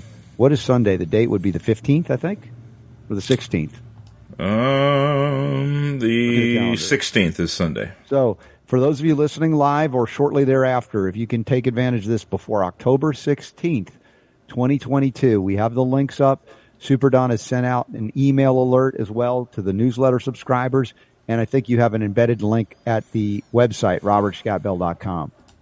Upper right hand corner. Upper right hand corner. Just click on that. It'll take you to the deal. Get it for five bucks and you'll probably want to when you see what it does for you you'll probably end up staying on it and it's still going to be a great deal on an ongoing basis. So th- these are some of the basics that we love to bring to you that will enhance even if you don't do other things it will enhance your life make it all better. There are a lot of things we're going to be doing this weekend at the health freedom expo. We'll be pouring lots of echo water hydrogen. If you haven't tried the echo water paul Barattiero from synergy science will be there. And by the way look over my left shoulder. You see the synergy sauna with the happy smiley face in it? It's sauna season again. Sauna season. What does that mean, Super Don? It's sauna season. Are we going to give people an opportunity to get a deal on a sauna? We've got uh, a webinar coming up, uh, and this is going to be on October 20th mm-hmm. at 3 p.m. Mountain Time. Right so after be, the show. Be right after our show on October 20th. And uh, Paul Barattiero will be uh, hanging out and talking about the synergy sauna. And I, I don't know, is he going to be? Uh, is there going to be like a Q and A with this? I'm not quite sure. Usually there is. There yeah. usually there yeah. is. So yeah. if you've ever wondered uh-huh. why you should consider getting an infrared sauna. Uh, October 20th, 3 p.m. Mountain Time. So there's banner. this banner is in the show notes. Yeah. You can just click on it and register for free and uh, learn more with Paul Barattiero on the most uh, reasonably priced portable sauna, and it is renewable materials, low, low, low EMF, and uh, it's bamboo, and it's just amazing. It's simple to use, and this is something as as the, the winter is upon us or approaching.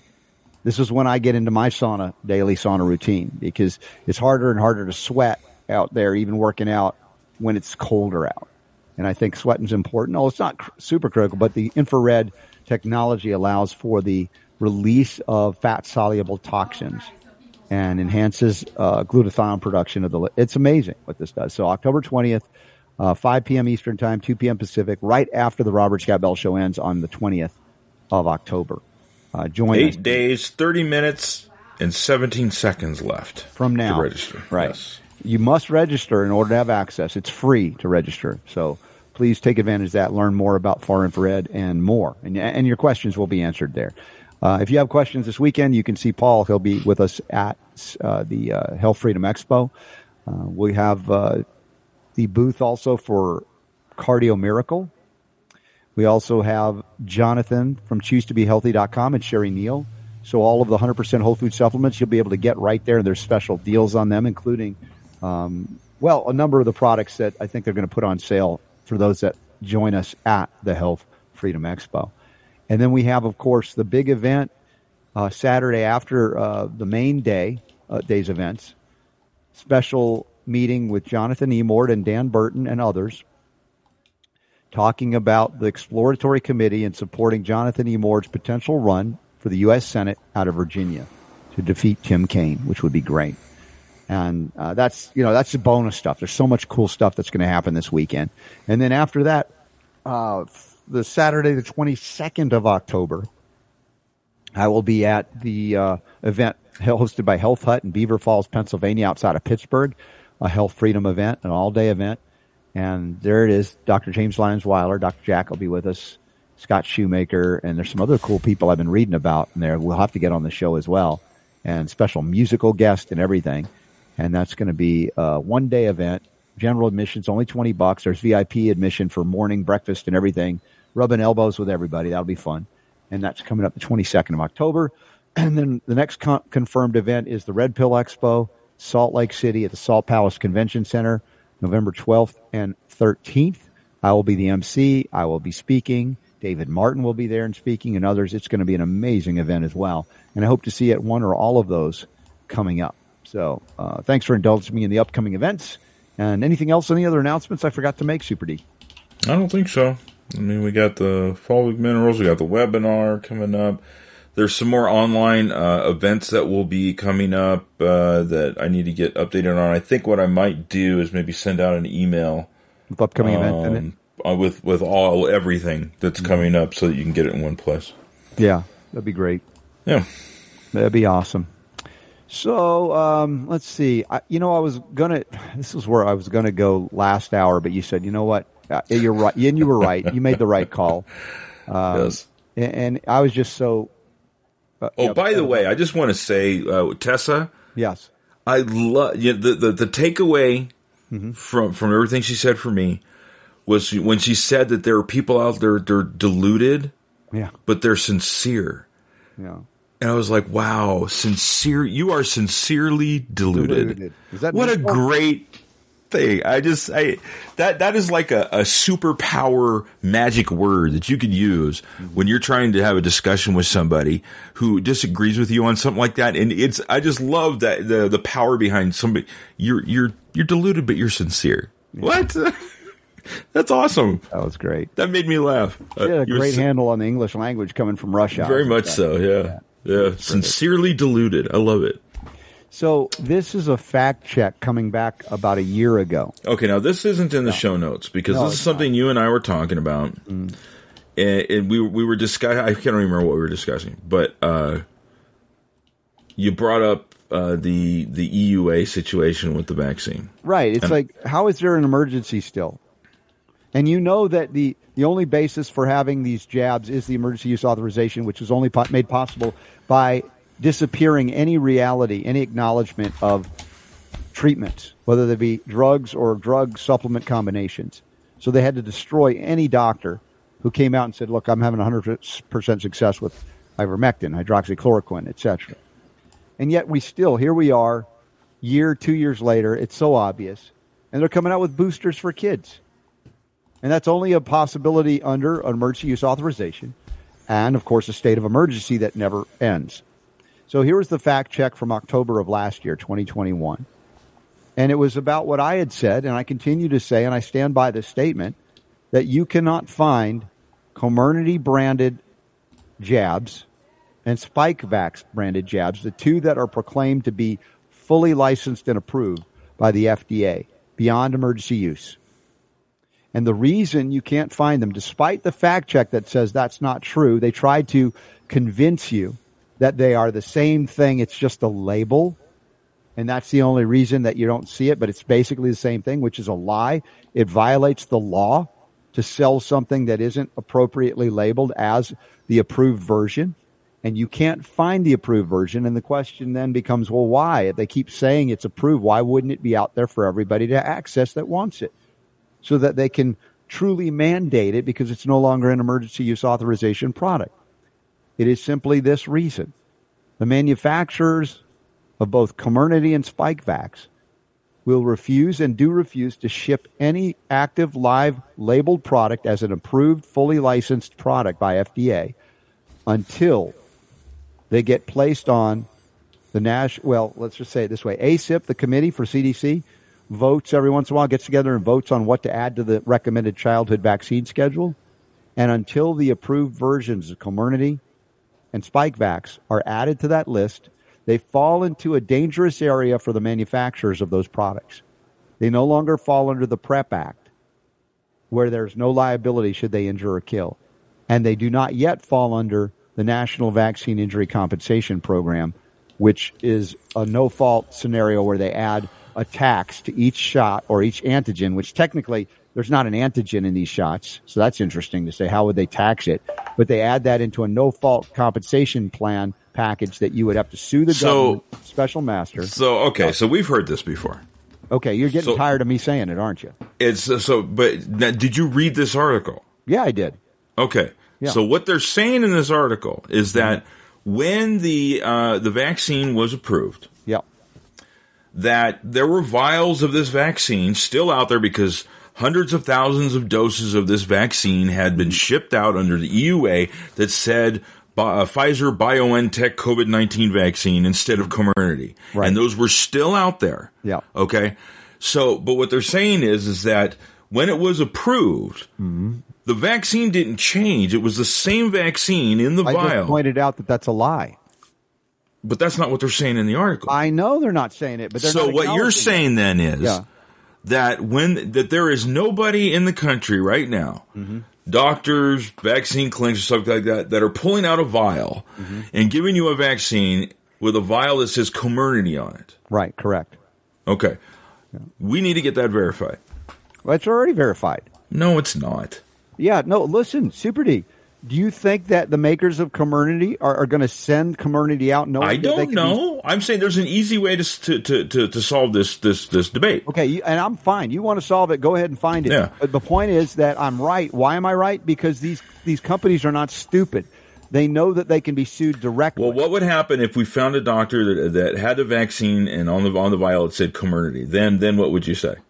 Oh, I, I would I, I would be I would eat my hat as they say. Okay, You know, all right. I mean, I'm not saying you're wrong. I'm No, just I saying mean, that The that point is, they would not allow it because the moment you actually give one Okay. of those labeled Comirnaty full, I will I will dig into this and I will find out.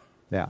Then that there is no liability shield or protection until it gets voted to be added to the childhood vaccination list by the ACIP committee at CDC. Until that happens, the makers of Comirnaty and Spikevax do not want their shots anywhere available in the United States of America because it, it puts them out for complete and total liability and direct lawsuit for injury and death. That's why they won't allow it. They're not stupid. They know the game. They know how it's played and they will not put it out there unless they have no liability should injury or death occur. And under Right. Approval and Spikevax approval, they no longer have that shielding until they get it because the EUA doesn't apply to a fully licensed and approved product. Right. No, I, I totally hear what you're saying. I don't disagree with you. What what I'm saying is is that if you've got somebody from Pfizer in this in this article, which is it's an old article, it's like from Yeah.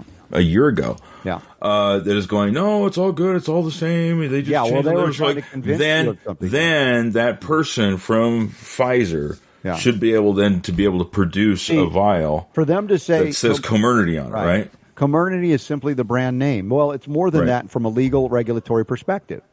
If it's not labeled Comirnaty, it is the EUA shot, and it is not the fully approved and licensed. Therefore, again, the controversy is that they can't force you to take an emergency use authorization experiment.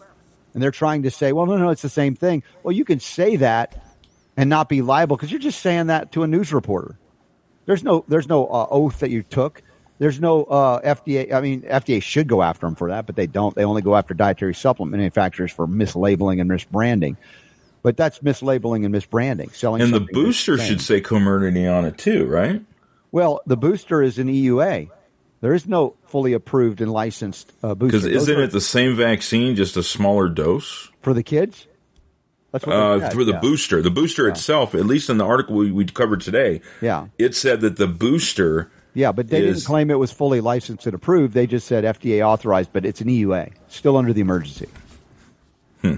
It's not. It's not the licensed and approved. So again, the, the the word games, the scams keep going, and yet the USA Today was claiming what you know we and others had said is false. No, they're playing word games, but it's a year later, and uh, they're not getting away with it as as they did before. Although, you know, Superdon, you know, you're confused by it, so maybe you know, maybe we need more clarity.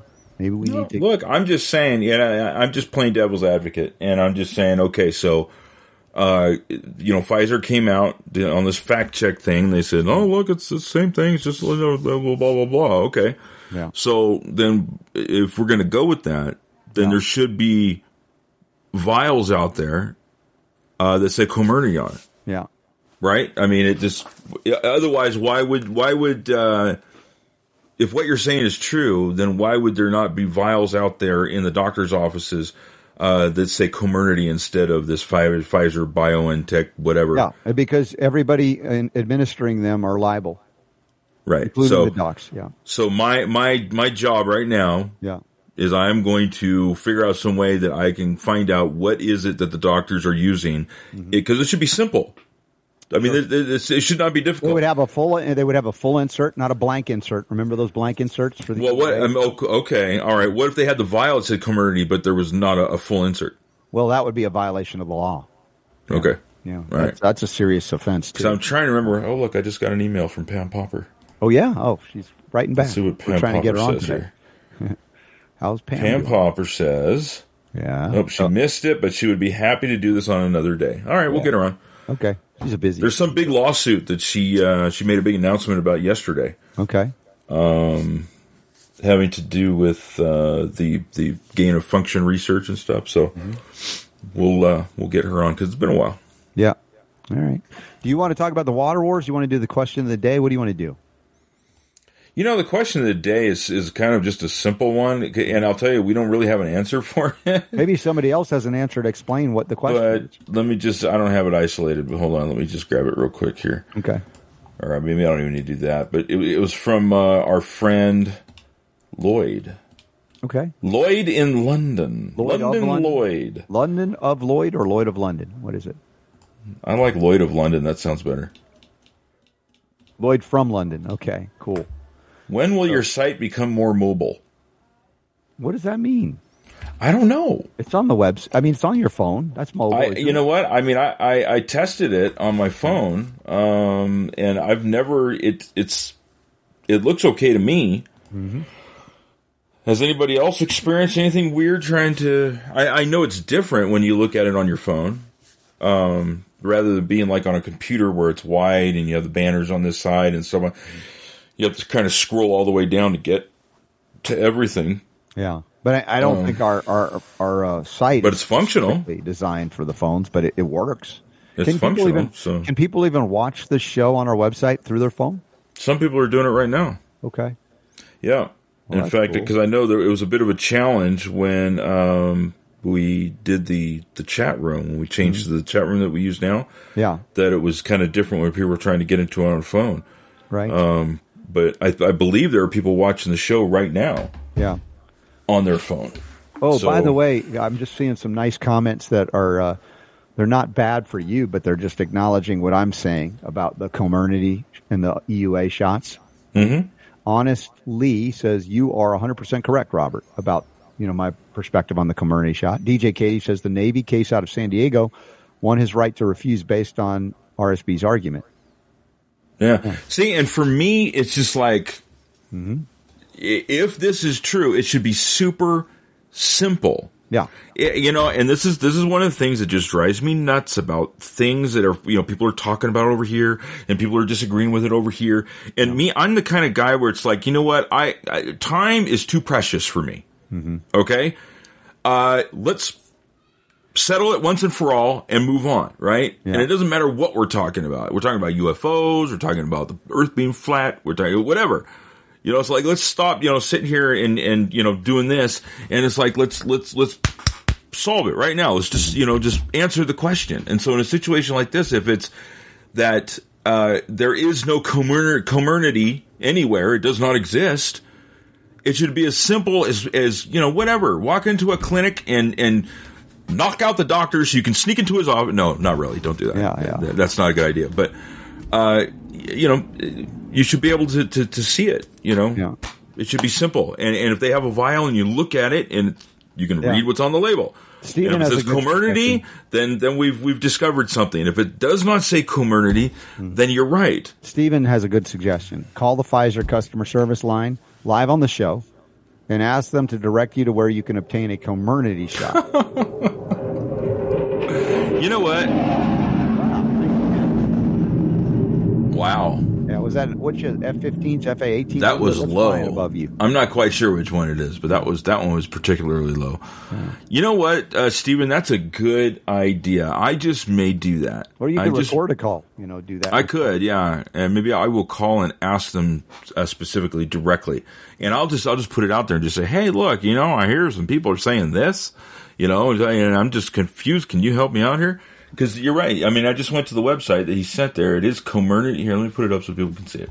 Mm-hmm. Um, Comirnaty.com. Let's see what Comirnaty. Pfizer BioNTech, Comirnaty.com. Mm-hmm. Okay. Yada yada. There's there's prescribing info for Comirnaty right there at the top, right? This would be the insert. Mm-hmm. Um, more or less, right? I don't know. I haven't opened it, so in theory, that would be in the box. So I mean, they've got information. They've got now here. This is interesting. On the Comirnaty website, here is the EUA fact sheets for vaccination prescribers, mm, providers. Yeah, providers. Yeah. So why would you need EUA fact sheets for Comirnaty? Yeah, you wouldn't for a Comirnaty. It's fully licensed and approved according to you know their claims of FDA and Comirnaty. So why would it go to an EUA? That's an interesting thing, isn't it? So yeah, you know what? I think I might do that. I might think for a minute here how exactly I want to ask the questions, and maybe I will. Would I get in trouble for recording the call? Uh, are you a single party state in Oregon? You need to find. Out. I don't even know. Yeah, yeah. It's, easy to, it's easy to, find out. Yeah. So maybe I will. Maybe I'll do that. Yeah. That might be kind of fun. Mm-hmm. So anyway, you feel better now? Yeah, well, I, I, I love that you're digging deep on this. This is going to be good. Uh, I just get frustrated easy, you know, where it's just like, you know, it's like, come on, let's we'll do, we'll just just settle it once and for all. Because, like I said, it should be super easy to be able to find the answer to that question. Look, I you know, I opened the show. I was frustrated. Why? Because you know they've approved EUA, a booster for kids down as five years of age. Why? Why is this? Why are we tolerating this? This is not about, this isn't even about choice anymore. This is about absolute bastardization of science. There is no science to support a need, much less a benefit. It's all detriment. Doesn't everybody know that? Except Rochelle Walensky? Nobody cares what she says anyway. No escape. One in six adults feel stressed the moment they wake up. The moment they wake up. This is a story on study finds out of London. So an average, uh, let's see, the majority of us wake up feeling stressed and take an average of 33 minutes before finally feeling human, according to a new survey. That's usually after I've had my coffee. Okay. Then I feel human. Having a hot shower, catching up on the news, and other things to help you, you know, feel human again. By the way, you know, it's interesting. Our, our, our buddy Laban, Laban Ditchburn, right? World's mm-hmm. best courage coach, came visited and he was like, man, big time coffee aficionado. And then nice. he and his wife went to some kind of uh, shaman kind of interaction, you know, to work through trauma. They want to have babies, that kind of thing, and, and working through healing, right? Mm-hmm. He came back out of that immediately and had no desire for coffee anymore. I was like, who is this Laban guy suddenly? I didn't Sucks to be him. He's fine with it. Remind me not to go yeah. to that shaman. Don't go to that shaman, right? no, but he really he really adored his cup of coffee and it was really good too. Maybe it was more of a psychological thing, but you know what? There is a growing body of science Mm-hmm. that backs up that drinking coffee is good, that it's good for you. Yeah. So I guess not by the gallon though. Just like anything. No, I think it's. I think the the latest science that came out, uh, as far as the benefits go, said two to three cups a day. Yeah. Now I'm lucky to get through one Mm-hmm. most of the time. Right. Um, unless I get you know like one of the like a, a frou frou coffee, then I can I can do that you know maybe in the middle of the day or something like that. Mm-hmm. But two to three cups. Of course, you know when they say cup, they're still using like the, the cup of coffee like like our Shot glass. grandparents used to drink. You know, not not today where it's like one cup is like uh, you know a thirty two ounce soda or something. Right. But anyway, all right. So stress. Yeah. One in six adults are are waking up stressed. They feel Mm-hmm. Right. stressed the You moment they wake up. That sucks. Yeah. I mean, I can certainly feel on those days where I'm overbooked or I'm about to go on a trip. I mean, tomorrow, Yeah. right? And I can You know that. something's going on or there's something troubling you, but, it seems like in this in this case, these are just like all the time for these people. Yeah, that's uh, there's got to be something. May you know maybe CBD works for you, maybe not. I don't know, but I would say by all means, there's got to be some ways to adjust the way you your outlook on your life. If every day you're waking up and you start already stressed, again, I get it. Once in a while, it happens to any all of us, but every day, one in six. There's some other interesting stuff on this survey they did here. So it revealed that 39% of adults feel drowsy when they first get up, with 30% admitting they feel like they never want to get out of bed. Hmm. Now there's something going on there. They're not obviously. sleeping well. There's probably liver Yeah. congestion. There could be pancreatic insufficiency, hypoglycemia, any number of things that this is not allowing them to have a full, deep regenerative night's sleep. That could be. And, and you know, hey, have you tried the sleep time from uh, Nutritional Frontiers? That stuff's awesome. It is. It Yeah. works good. Sleep time. Go with it. RSB fifteen. Remember the discount code there. If you're minerally deficient, we got the Fulvic Minerals five buck deal till uh, the Sunday Sunday night. A quarter of adults admit to even taking a duvet day off from work doing due to being so tired. A duvet day? A duvet day. What the heck's a duvet day? I've never heard of that before. Have you? Is it isn't a duvet what splashes water on your butt after you go? Is it? That's not a duvet. That's a bidet. Oh, bidet. Oh, I'm sorry. I, What? Maybe the minute, duvet, splashes What water is a duvet? I thought that was like furniture. It is a duvet cover.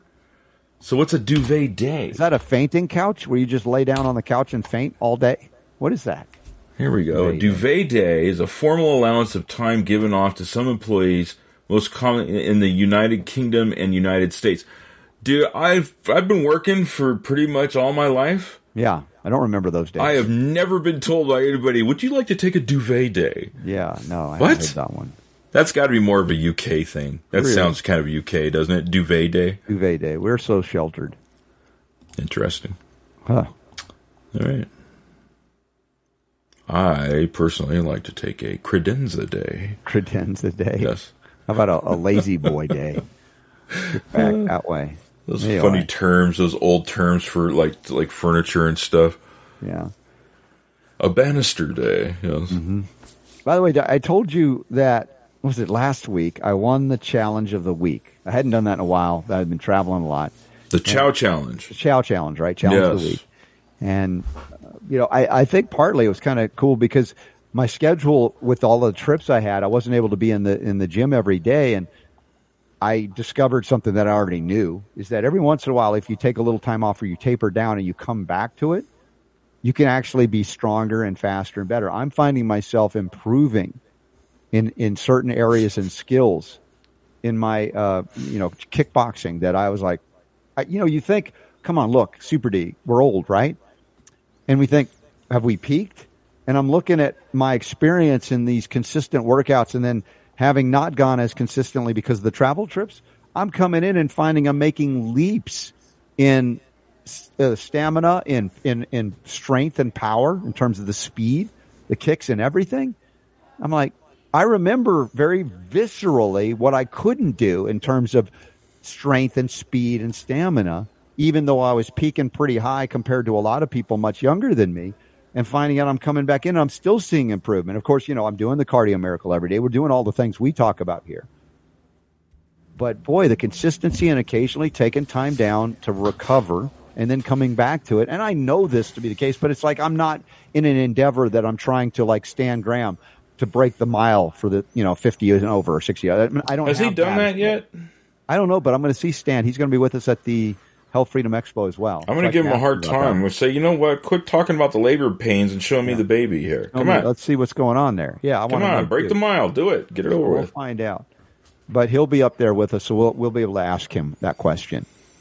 But I, I again, I bring this up not to brag or humble brag, but to show that even at you know our advancing age, we can achieve by consistency things that you thought well, I'm well past that prime and peak. And I'm not pretending I'm 20 years old, even though I'm healthier than when I was 20, despite being an athlete at that time because of the, the things I've done since then. And even today, oh, this is funny. The, the two of the, uh, two of the, what we call the, the hot millennial housewives, right? One of them's nicknamed Hot Mommy, right? I nicknamed her Hot Mommy because she was Hot Mom. And I thought that's just a little too, be Hot Mommy, right? Be a little cute about it. And, and she, she, uh, nicknamed me Ripped RSB or ripped Rob. I didn't like Rob, but anyway. So I like were, that. It sounds better. Ripped, ripped Rob. Rob. Yeah, uh, yeah. People do call me Rob sometimes, but yes. anyway, they were talking, and I wasn't. I was jumping rope and like not listening. And and she said something. She yelled across the gym. There's music going on, and say, "How long do you plan to lift?" Is what I heard. How long do you plan to lift? I'm like, "Oh, you're noticing my big bulging muscles. Is that it?"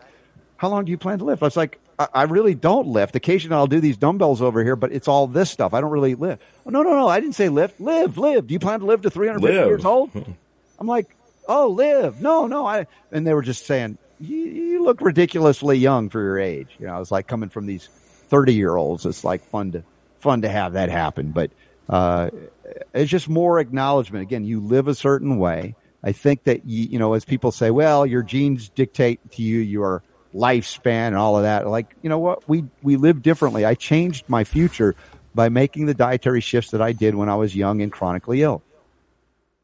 And yeah, I have genetic weaknesses and strengths like we all do, but they don't have to manifest just like miasms in homeopathy when we do the right thing versus the wrong thing, even in ignorance. So with that, let's take a break. 60 seconds. Come back for the uh, bonus round. If there are any questions or comments, quiet chat room today. We'll see who's there and uh, we'll wrap it up before I head to the Health Freedom Expo tomorrow. But remember, a great show lined up, never before aired interview with Jonathan Emord, Neil Schultz, and I apologize. Did you find out the nurse's name that, that I interviewed from the U.S. Health No, I haven't got that yet because it's been a few weeks and I've forgotten, and I can't find my notes on it. But a very powerful interview as well coming up for tomorrow's show. So don't don't think don't take the excuse that Robert's traveling. This is all new stuff tomorrow as well. Thanks for being here. The power to heal is most definitely yours.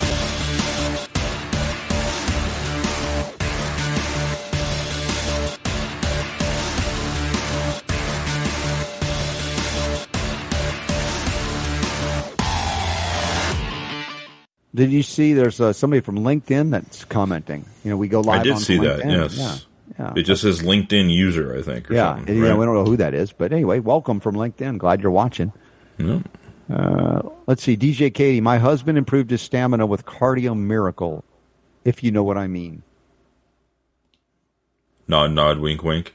One of my favorite Neil Diamond songs, if you know what I mean. Oh, well, you know, I am not familiar with that song, if you know what I mean. Well, see, when the radio played like a carnival tune as we lay in our bed in the other room, and we gave it away for the sake of a dream in a penny arcade. If you know what I mean. That's it. That's the song. You heard that one? No. That's awesome words in that one. Not Great lyricist in that, right? All right, so there you go. There's my uh, little semi singing session here with you all today. Uh, so All right. Call the comforter or over the down comforter a duvet or duvet. Yeah, that's what I remembered. It was something about like a comforter. DJ Katie said, yeah. Duvet. In, Steven says in, something else. I thought a duvet day may actually have referred to Diwali Day. A Diwali Day. Festival right. of Light celebration. And in March, mm-hmm. she said, well, how about a Davenport Day? I guess if you're in Iowa. That's another one of those things where there, there was actually a very funny bit that they did on Family Guy yeah. Um, where um, they were talking about all of like the the outdated furniture names that you know are like yeah. you know our great our grandparents used. That when was the last time somebody said, "I'll meet you out on the Davenport"? Yeah. On what? Yeah. What are you talking about? I see Michael Bolden is back for the bonus round, and Michael Bolden escaped from L.A. along with Kurt Russell. Apparently, he is no longer in L.A. He is in Orange County now. Yeah, uh, near Irvine. And Irvine, how's the quality of life, buddy? Any smoldering? Irvine's nice. I I've, I've, i yeah. spent quite a bit of time in Irvine. Yeah, Irvine slash uh, Santa Ana. Yeah, and um, uh, Irvine is kind of more. It, it's an upscale, you know, kind of. At least it was then. This was many years ago, but um, I think it's probably better than where he was at. I would have to say. Very good. Get some stand up here as we wrap it up. Let's see what else is going on. But yeah, Bolden, I want to hear about how your adventures are. I see some pictures, obviously, in your new neighborhood, but I'm hoping that you have access to all the things you love to do where you're at, and maybe we can visit you one day, since you're afraid of the mountains and cold weather. Not mountains, cold weather. I think it's not bad. Really not bad. Here's here's something that I uh, I have been hanging on to for a couple of days here. But Lori, new picture. Uh, we, have, we have more than one Lori that listens to the show. Yay! Sent in uh, her picture, and she is in the collage. Nice of the Orange Guard, and one bottle there. She said, uh, I believe if I remember correctly, she's she's used Orange Guard for a while. Mm-hmm. Um, that the clear bottle is yeah. from like a year ago. It used to be in a clear bottle, and now it's in right. a white bottle. Gotcha. So that's her showing showing off her orange guard. Cool. Well, let me see what's going on as far as our opportunities to do an AMA this month, you know, on Zoom. I wanted to do a Saturday, but I'm looking at all of our Saturdays. I mean, this Saturday, obviously, we're at Health Freedom Expo. Next Saturday, Health Hut in Pittsburgh. The following Saturday, I'm in Austin, Texas for a film shoot with Andy Wakefield. He's doing another movie. And and so we might have to do another weekday version of yeah, the We'll Robert do what we have to do. I mean, we got to get one in, so if we need to do a weekday, we can. Yeah, let me think about What are you doing on the 29th? Uh I'm going to be at, at the Renaissance Austin, Texas hotel Andy Wakefield's okay. doing a film shoot. so that's on the 20th because that doesn't show up on my calendar. So yeah, so we didn't add that. Yeah, that was a recent addition. Uh, okay. So I'm looking at the final week of the the month here. How about Tuesday so the 25th? That looks good, wide open. Do you guys want to do a Tuesday evening? Is Murdoch in the house? Can he do a Tuesday the 25th? And then the next week in November, uh, we could do a Saturday uh, version because we missed that. But how about the? That's 25th? about the only open day I show. That's a good yeah. one. So I'm just going to put it down. Okay, let's do the 25th of October for the next AMA. And and Bolden, if you want, you could be our special guest for a little bit of it if you have time. And it, you know, usually we do. Um, when do we do it? Five o'clock Eastern? No, wait, seven o'clock Eastern. Four o'clock Pacific, Pacific so yeah. seven Eastern. Eastern, so four o'clock in the afternoon Pacific time on the 25th. We'll do our Zoom AMA for our Patreon supporters. So you got time to plug in and we'll see what kind of fun giveaways we can send it out a lot of good stuff for people. It's been great. Most people are getting way more than they're giving in and I'm not complaining. I love that we can give stuff back to you for, for saying thank you to us in the way you do. And also want to welcome Terry Allen, who's our most recent and newest patron. Yes uh, who joined us a few days ago. I just had, had not had not mentioned it yet. Terry Allen is a buddy back from Florida, former sheriff, and he actually took my son out in the car. He was a driving instructor back in the day when my son was just learning. Nice. And has taking my daughter out doing that. So thank you, Terry Allen. Appreciate your support. Really means Terry signed up for the annual membership, by the way, which uh, gets you, you know, it yeah. uh, does not have a monthly thing. You can pay it all up at once, and you get you get a discount when you do it that way as well. Yeah, very good. So Leslie has said put it on the calendar. She's good. That's great. Has Leslie sent you some pie yet? Anything? No, of course I haven't talked to Leslie because you know Leslie. She's she's getting ready to jump into the uh, the podcast arena. Oh yeah, and uh, I'm going to help with, her out with that with her funny accent. It's charming. It's cute. sweet. Yeah. yeah. You like Michigan. you like her accent? Michigan. Yeah. So Bolden is saying he might be able to make. Look, I'm not saying that's the only time we could have you on, Michael. If you if you're able, you know, anytime during the regular show hours of uh, noon to two Pacific. But on that day, it's it'd be fun to hang out a little bit in the AMA with you and get an update. Uh, that, that's for the special people, those that are really stepping up to go. Hey, we love The you guys. Special people. Yeah. So, yeah, I know you're packing, unpacking for another week or two, but we're talking. Um, I guess that would be in that range, maybe. No cookies or pie. It would be two weeks from yesterday. two weeks from yesterday. So it'll be the tail end of your unpacking. Yes. If you can join us even for a half hour, it'd be amazing. That would be fun. Stop picking. I know, of course, we love you, Leslie. That's why we pick on you. It's love. so, all right. What else? Anything else before we wrap it up? I've got to begin to pack up. I've got to head to the airport, pick up a friend coming in while I'm going out tomorrow. Boy, it's crazy time. But uh, tomorrow's show is in the can and it's all new, 100% new. So don't think it's a rerun. No encore tomorrow. And then Friday we'll be live from the hotel probably of the Health Freedom Expo. Last year I did it from the hotel room, so I was relaxed on the couch the way you guys like it. And so we'll see what happens tomorrow's show. I'm sorry, Friday's show from uh, Chicago or Tinley Park. So Do you see Bolden's comment here? It says, I want to start doing maybe every couple weeks during the regular show. Oh. I should know my schedule better once I'm fully moved in. Wow. seriously, We'll, we'll take we'll take that. start doing maybe every couple of weeks during the regular show. Wow, that would be amazing. That would be Two so questions, fun. real quick here before we wrap things up. Yeah. Colleen says, anyone have a remedy for a blood blister? It won't go away. Oh, I hate those. Yeah. Oh, Well- it's not having a blood blister; it's what you do to get a blood blister, which is Right. just usually Yeah, really it's, sucks. it's it's dissipating slowly. These blood blisters are typically superficial. I mean, they're, closer to the, the you know the la- the topper top layers of skin, so it's harder for the body to go in there and dissolve and transition the debris. So there are times where a blood blister, just like a regular blister, will harden up, and you can feel it's more like a nodule. And if you want, you can actually cut it and remove it externally as the layers. can't you just treat it like a blister and just just drain it? Yeah, I mean, typically, I mean, I, I don't like to do that until it's dried up because that means you have some skin that has developed underneath it. Whereas you do it too soon, it's so raw and sensitive, and you could bleed even more. But if it's past that point, yeah, you can actually surgically remove it yourself safely because it's like a callus at that point, depending on where it is and how connected it is to the vasculature. Uh, but it's about the body getting to that area, which is sort of again harder to get to. That's why it can be slow to dissipate. So you can you can more aggressively remove it at a certain point. What else do we got before we wrap up? Kathy has a question for you. Uh, She would like to know what do you think about urine therapy? Mm, mm, mm. it's legit. I will say this: like my aunt, who's in her 90s and in England, has been using it for decades and swears by it. We've had uh, guests talk about it. Dr. Batar has endorsed it. Uh, Ed Group, of course, has been a big advocate of it, and um, there is a, a you know there's a lot of history and some science to support why it would be helpful. I would tend to uh, go if you were going to use urine therapy as a homeopathic. I think you should make a video Of what?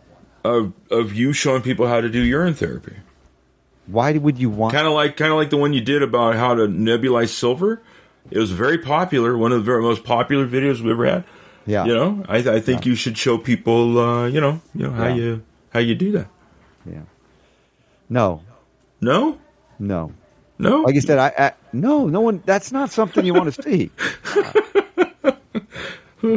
Uh, Chicken. right. Yeah. See, Colleen says it's not dried up. I get calluses, but it keeps losing it. It's on my thumb. Well, again, you should, if unless it's a deeper thing, I, send a picture, uh, Kathy. You know, we don't have to deal with it now. I might not be able to deal with it till till Friday to talk more about it. Arnica topically, yeah. I mean, this is about drying it up or dissipating it internally. Otherwise, you got to pull it off externally as the body tries to push it out anyway. But you have to have integrity of the tissue underneath the blood blister. Otherwise, you're just going to bleed more. Uh, you could drain it, but uh, be careful doing that. Make sure you use silver on it to, to pre- prevent any nasty things from getting in it. Uh, let's see. Uh, anything else? Kathy just watched Batar's conference. yeah, you saw it then there. All right. What else? What else? Frederick says Tuesday works as well. Don't pick. We're not picking a Thursday for the AMA. That was an, a one-off.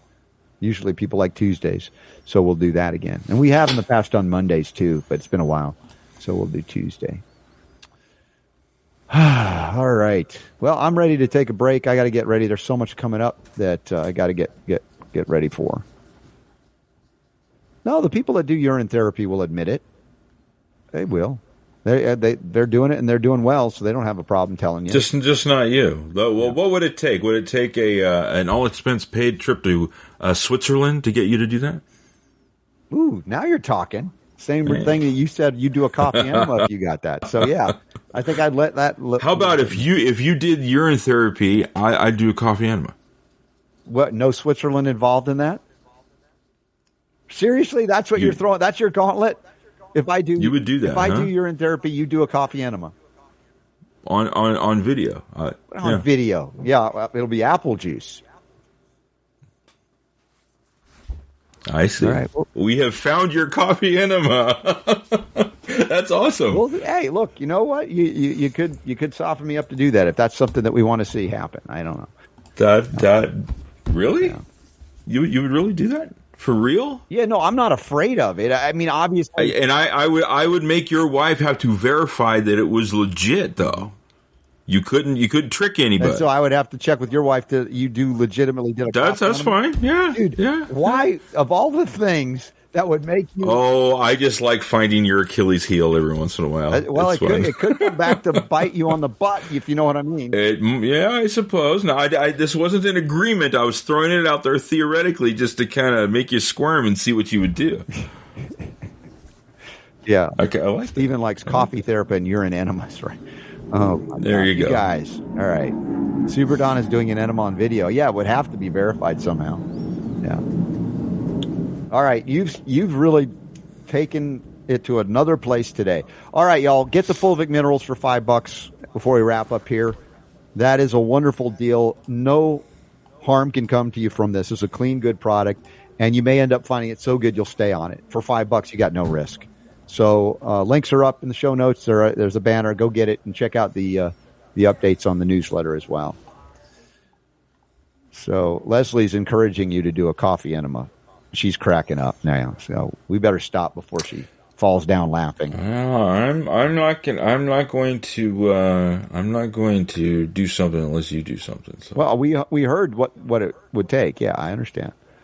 So now I've got to really consider it for that purpose alone because I, I think I care so much about your health and vitality and your liver. Well, I could say the same thing. I mean, you know, you were talking about how it's legit and it's a real thing. So you really, you ought to be doing there's urine therapy. no, What's wrong with there's you? There's not a history here of you. Why? Why? Why are you not doing urine therapy? Pestering me about urine therapy. That's not something that's been part of this show. You just now. Why, but I, I just why? Why would you not do it if if it, if it works and it's legit and you even have family members that do right. it?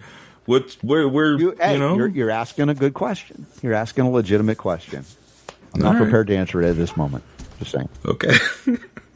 Thank you, Super D. Have fun. We'll see y'all on yes. Friday, but tomorrow's show is new. Tell your friends. Don't miss out. Great stuff with Jonathan E. Moore, Neil Schultz, and a, and a nurse. I apologize. I can't remember her name. There's just too much going on, but it's a whole two hour new show. So check it out. Be there tomorrow, and I'll see y'all at the Health Freedom Expo on Saturday and Sunday, but I'll be there Friday for anybody that gets there early. All right. Two thumbs up. Have, have a good day. Good day.